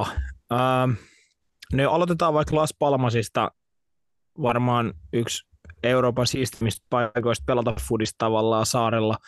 Äh, he voitti muistaakseni nyt vittu, en jaksa tarkistaa, mutta nyt meidän, meidän tätä muistilla, että he mun mielestä voitti ton äh, sekundan mutta to, siellä on, siellä on niin kuin mielenkiintoinen joukkue siinä mielessä kasas, että ää, löytyy niin kuin ihan Euroopan tasolla olevia niin kuin isoja lupauksia, kenestä on puhuttu niin kuin kansainvälisestikin, muun muassa tämmöinen kaveri numero 10 kuin Alberto Moleiro, 2003 syntynyt hyökkävä keskentäpelaaja.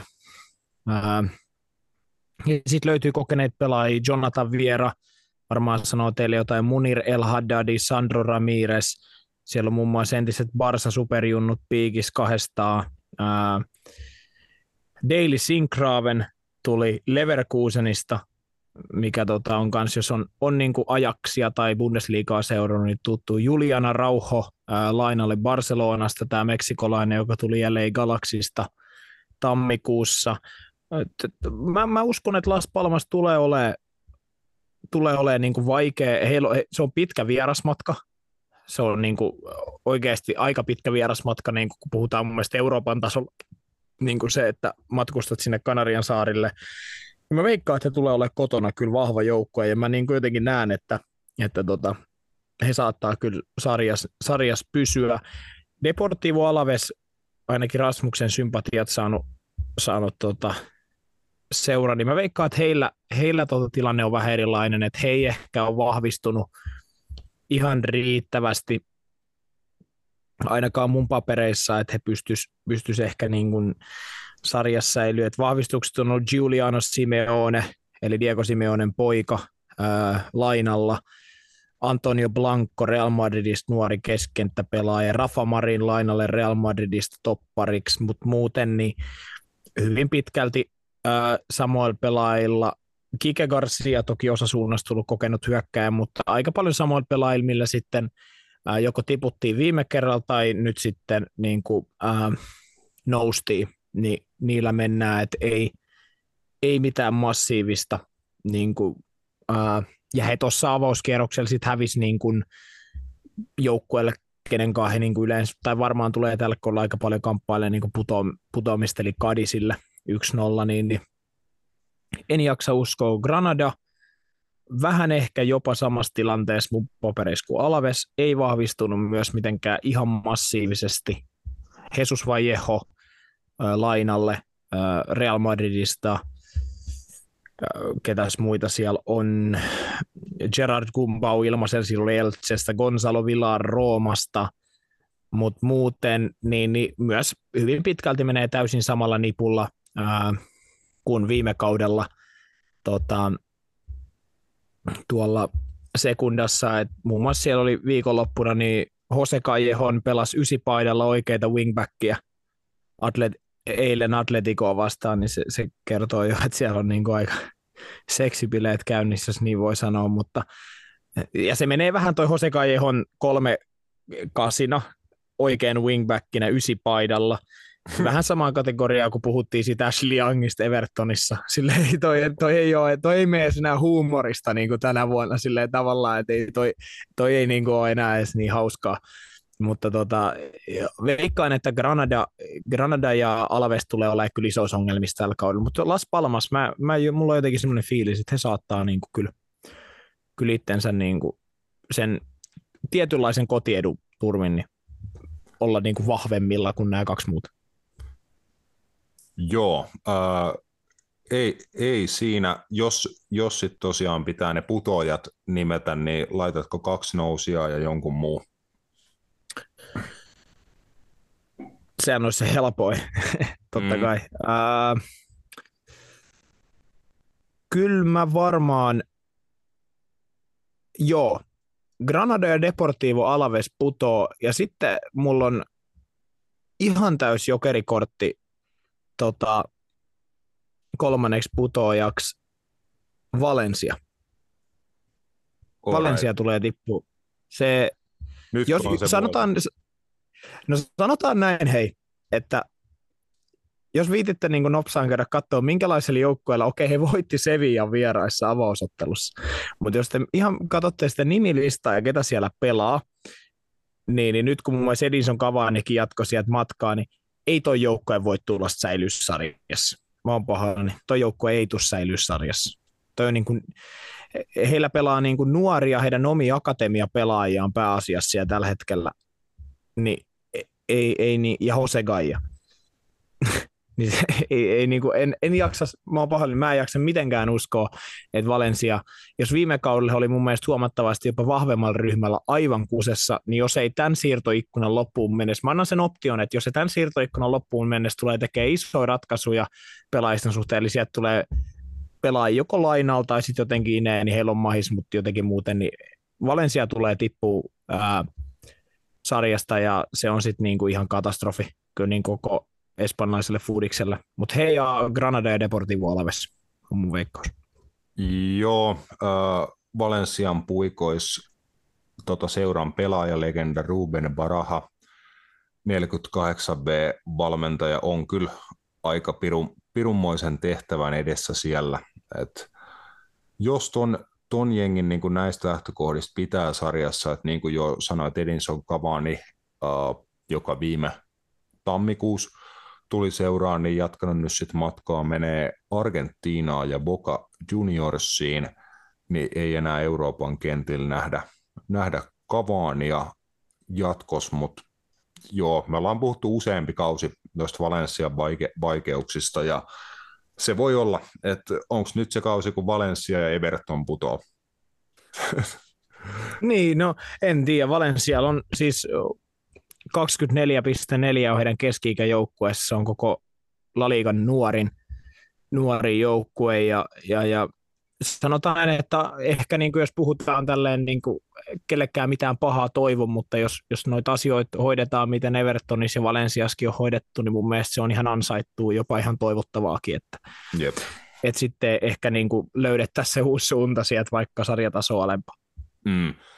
Sitten hei, semmoisia jengejä, jotka sun mielestä saattaa yllättää positiivisesti, eli sanotaan, että resursseihin, lähtökohtiin ja muihin juttuihin niin kuin nähden, että he hieman pelaa yli oman tasonsa ja voisit vaikka päästä esim. lähelle europaikkoja vai mikä nyt kenenkin kohdalla katsotaan niin kuin yllättämiseksi, mutta tämmöisiä tota, Laliikan mustia Joo. hevosia.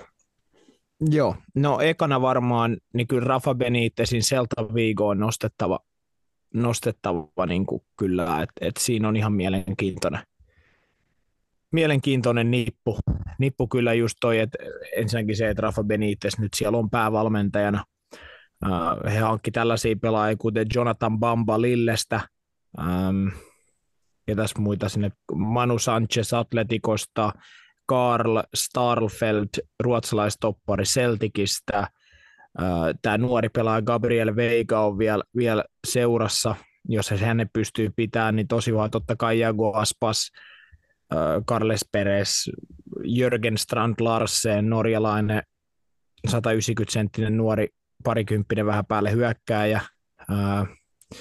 Siinä on paljon, paljon elementtejä niin kuin kyllä hyvään. Toki he avauskierroksi Lotti sit kotona, kotona totta, osasuunnalta 2-0 vataan, mutta mä uskon, että, että tässä on kyllä joukkue, kenellä on potentiaalia kolkutella eurosijoja eurosijoja niin kuin tällä kaudella.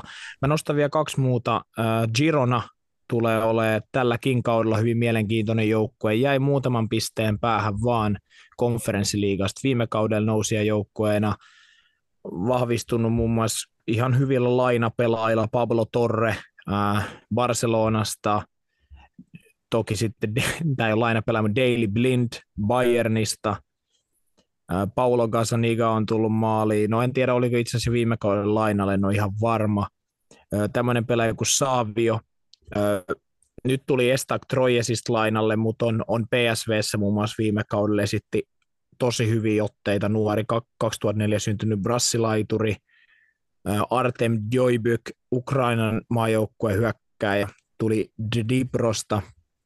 Et, et siinä on ihan, kans mielenkiintoinen. Toki he menetti sitten muun muassa Sorjol Romeon Barcelonaan, mutta uskoisin, että, että he tulee olemaan kyllä vahva. Vahva just, muun muassa Daily Blind pelasi topparina, topparina tota 90, kun he kävi hakemaan Sociedadista pisteen avauskierrokselta 1-1. Niin mä uskon, että Girona tulee olemaan vahva. Ja sitten mä niinku vielä, vielä niinku ehkä tämä on vähän niin kuin tietyllä tavalla itsensä toistoa, mutta kyllä mä niin kuin nostan osasuunnan kanssa viime kaudella Copa del Reyn finaaliin. Pääskö jopa konferenssiliigaa vai jäikö siitä hekin niin kuin, taisi päästä europeleihin. Mä uskon, että tulee kyllä niin kuin olemaan kanssa lähellä toistaa ton tempu. Että, että, että heillä on kanssa se oma, oma pelityyli, oma kulttuuri ja, ja he on niin kuin kotona tosi vahva La Liigan parhaimpia joukkoja. Mä uskon, että että tota, osasuuna on sitten kanssa. Noin kolme joukkueita on semmoisia, ketkä mä uskon, että voi haastaa jopa niin kuin tietyllä tavalla tota iso, iso ryhmää, ja nyt siis puhun niin kuin ehkä kuudesta joukkueesta, en tietenkään kolmesta, mutta, mutta näitä La Ligan seuraajat tietää, kenestä, kenestä about puhutaan, niin, niin, niin mm. mä uskon, että noin. Noi. Ja ehkä, ehkä niin kuin vielä eniten, niin toi Benitezin Selta voi olla, voi olla kyllä niin kuin mielenkiintoinen joukkue. Joo, äh, sitten sinne konkreettisille europaikoille, eli neljä Metsurien liigaa, sitten Eurooppa-liiga ja Conference-liiga. Onko niin että kuusi parasta pääsee Eurooppaan? Siihen voi tapahtua jotain muutoksia riippuen kuka voittaa kapi ja bla bla bla ja näin edespäin, mutta kutakuinkin kuusi parasta lähdetään, lähdetään nimeään kahden kierroksen jälkeen, tai siis yhden kierroksen jälkeen, se on Valencia, Betis, Real Madrid, Rayo Vallecano, Osasuna, Atletico Madrid, niin ehkä ihan näin, näin ei tota, tuu homma päättyy, mutta uh, onko tuossa nipussa kolme jengiä, jotka on top 6 kauden päätteeksi? Mm, Atletico Madrid siellä on ainakin, Real Madrid siellä on ainakin, Real Betis on siellä myös. Hekin on tehnyt mun mielestä ihan fiksu, fiksu siirtopolitiikkaa. No sitten tietenkin niin kuin Sociedad ää, on ollut, pelaako jopa mestarien liigassa tällä kaudella? Taitaa olla niin, että pelaa. Ja uskon, että he tulee kyllä olemaan ole niin kuin tällä kaudella liikassakin kyllä niin kuin ihan niistä mestariliigapaikoista taisteleva joukkue. Sevilla on mulle mysteeri. Se on mysteeri aika huonolta Valenssialta ekarkierroksella pataa, sitten kuitenkin on Eurooppa-liigan voittaja. Hankki muun muassa Frankfurtista tämän Dibril Soun, tämän Sveitsin maajoukkueen keskenttäpelaajan. Uh, et, eh, siis kun se, Sevilla on niin kuin tosi vaikea arvioida. Kyllä mä niin kuin uskon, että he viime, viime kausi oli niin huono, että kyllä heidän on pakko parantaa, mutta esimerkiksi mä en tiedä, riittääkö heillä mestarien liigaa tällä kaudella siltikään, että, että ehkä se Eurooppa-liiga on se heidän, heidän kilpailu, vaikka hekin on mestarien liigassa toki mukana sitten tällä, tällä kaudella, mutta ehkä he sitten, ehkä he sitten ei, en usko, että siellä hirveän pitkälle lento riittää, mutta siinä varmaan siis tietenkin sitten Barcelona – niin, tai ainakin pitäisi olla siellä, ja, ja Villarreal totta kai. Villarrealillekin ollut, ollut niin kuin, ää, vah, vahva kesä mun mielestä tietyllä tosi he onnistunut, onnistunut tota, tuomaan uusia pelaajia niille pelipaikoille, mitä he tarvitsisivat. Toki sieltä sitten lähtikin just aika isoja pelaajia, Pau Torres, Nicholas Jackson, Samuel Chukwueze – sun muuta, ketkä on, ketkä on toki isoja iso pelaajia, mutta sitten onnistuttiin tuomaan ihan mielenkiintoisesti Ben Brereto Diaz Blackburnista, Alexander Sorluth tuli Leipzigistä, Sante Comesani ja Raiosta, Raion kapteeni, Denis Suarez ää, Seltasta, Matteo Kabbia AC Milanista. Siellä on myös ollut, ollut kyllä ihan mielenkiintoinen, mielenkiintoinen niin kuin kesä ja kyllä mä uskon, että että, että Villarreal tulee olemaan tällä kaudella myös, myös tota, Kikesetienin alaisuudessa vahva ja varmasti yksi sarjan parasta jalkapalloa pelaava joukkue, että se on ihan, ihan selvä juttu. Se voi olla hyvi, hyvinkin näin. Laitetaan hei järjestys sit hom, hommalle, eli vedä hei ykköse, ykkösestä kutoseen järkkä, niin mun mielestä me ollaan sitä sitä kautta niin kuin joukkueiden osalta maalis? Mm, mä aloitan kutosesta. Mä sanon, että kutosena tulee olemaan tällä kaudella Sevilla. Mä uskon, että he, he itsensä saa kuudennelle sijalle rankattuu. Viides tulee olemaan naapuriseura Real Betis. Ihan vaan siitä syystä, että mä uskon, että he on napsun kaikesta tällä hetkellä Sevillaa edellä just siinä, että heillä on se tietty kulttuuri siellä ja he on menestynyt aika hyvin viime aikoina. He vahvistuivat muun muassa Iskolla ää, nyt kesän aikana sun muuta. Mark Roka tuli Leedsistä ja Hector Bellerin tuli, en tiedä mistä tuli. Mark Bartra tuli takaisin seuraa.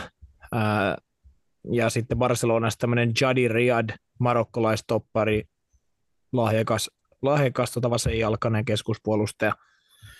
Mä veikkaan, että Betis, Betis ottaa viidennen sijan, Sociedad ottaa neljännen sijan, eli tämä tarkoittaa, että Villarreal jää kokonaan tuosta ulos. Mä uskon, että he, he jää siitä, noin menetykset painaa sitten kuitenkin sen verran, että hei, näille joukkoille tuu pärjäämään. Mä Eli osaa- periaatteessa Jari, Mm, Sano sanon nopea, että mä en osaa niin kuin perustella tätä, mutta ö, niin kuin mun ihan tämmöinen täydellinen perstuntuma olisi, että se on Real Sociedad, joka tekee tilaa siinä top nelosessa. En sitten tiedä just, että tekeekö he sitä Betisille vai Villarealille, mutta mikä sun viba tuosta Sociedadista on, että on kuitenkin jotain pelaajia menettänytkin tässä kesän, kesän aikana, että se voi heillekin olla niin kuin aika kova työ niin kuin toistaa toi viime, viime kauden suoritus top 4 paikan muodossa, kun he tosiaan nyt sitten pelaa vielä mestarien liigaakin päälle. mm, se on ihan hyvä pointti. No David Silva totta kai joutui, joutui lopettaa. Hän, hän ää, lähti joukkueesta, Asieri Jaramendi lähti Dallasiin, Jenkkeihin. Muuten he on säilynyt aika hyvin. He muun muassa sai Andre Silvan ää, Leipzigistä. Se on kova. Kyllä, hänet, hänet tuotiin joukkueeseen ja onhan siellä muutenkin siis äh, paljon paljon hyviä jätkiä. Hamari Traore tuli Rennesistä oikea laitapuolustaja. En mä tiedä, mul, mä, mä, mä kyllä niin pysyn siinä, siinä ajatuksessa, että kyllä mä, kyllä mä uskon, että Sociedad itsensä siihen, siihen tota, Umar Sadik, kenet hankki viime kaudella Almeriasta ja sai ekas pelissä maalin lisäksi ACL-polvivamma, oliko Oh. kauden pois, niin hän on mukana jälleen. Ja, ja niin kyllä mä, mä, mä, jotenkin uskon, että kyllä Sociedad ää, tulee itsensä pitää, pitää just esim. toi Andre Silvankin hankinta, niin se on, se on kyllä niin kuin ihan, vaikka se onkin vaan laina, lainasopparilla, mutta, mutta kuitenkin niin uskon, että Mm. tulee auttaa. Mutta toisaalta sitten mestariliigapelit voi olla siinä, Mutta sitten tietenkin onhan toki, jos ajatellaan noita muita joukkueita, niin he on sitten Eurooppa, Sevilla on myös mestarin liigaottelut, ää, Betisillä Eurooppa-liigaottelut. Mä uskon, että Betisin tavoitteet esimerkiksi Eurooppa-liigassa on huomattavasti korkeammalla kuin vaikka Sociedadin mestarin liigassa, että, että, että noi on sitten aina vähän niin kuitenkin 50-50.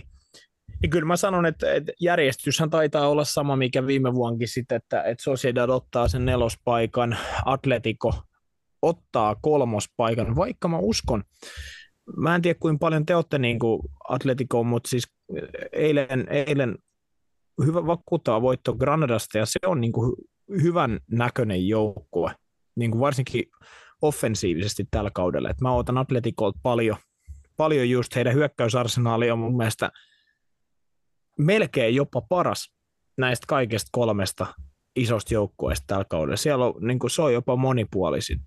Et jos mietitään, että no Joe Felixin tilanteessa nyt ei vielä kukaan tiedä oikein mitään, mutta on kuitenkin, on, on Thomas Lemari, Jani Carrasco, sitten hyvän kauden Valencia siinä, kun on lainalla pelannut Samuel Lino, Rodrigo Rigelme, joka pelasi hyvän kauden Gironassa, nuori pelaaja kans mukana. Sitten on Correa, ehkä Joe Felix, Griezmann, Morata, Dep- Depay, kumppanit, että onhan siinä niin kuin paljon, paljon niin kuin laatu. Joao Felixillä oikein enää, onko, onko sillä reittiä vielä takaisin tuohon joukkueeseen, kuinka No ei varmaan, se, sen ehkä voi laskea sille ulos, mutta jos hän tonne jää, niin kyllähän niin kuin ainakin sit on niin kuin muodollisesti jonkin tason vaihtoehto, niin, niin onhan toi silti niin kuin kova, jos ajatellaan, että ja sitten he va- vahvistu kuitenkin fiksusti, äh, Cesar Spillikuetta tuli alakertaan, Gaglarso Junchu tuli Javi Galan äh, Seltasta, Mm,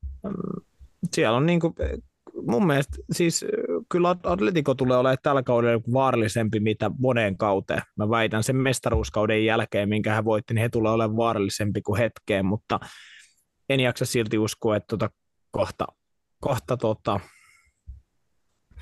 ylempää joukkuetta tulee haastaa. Ja siitä nyt, jos lyhyesti mennään siihen, niin kyllä mä niin uskon, että Real Madrid ää,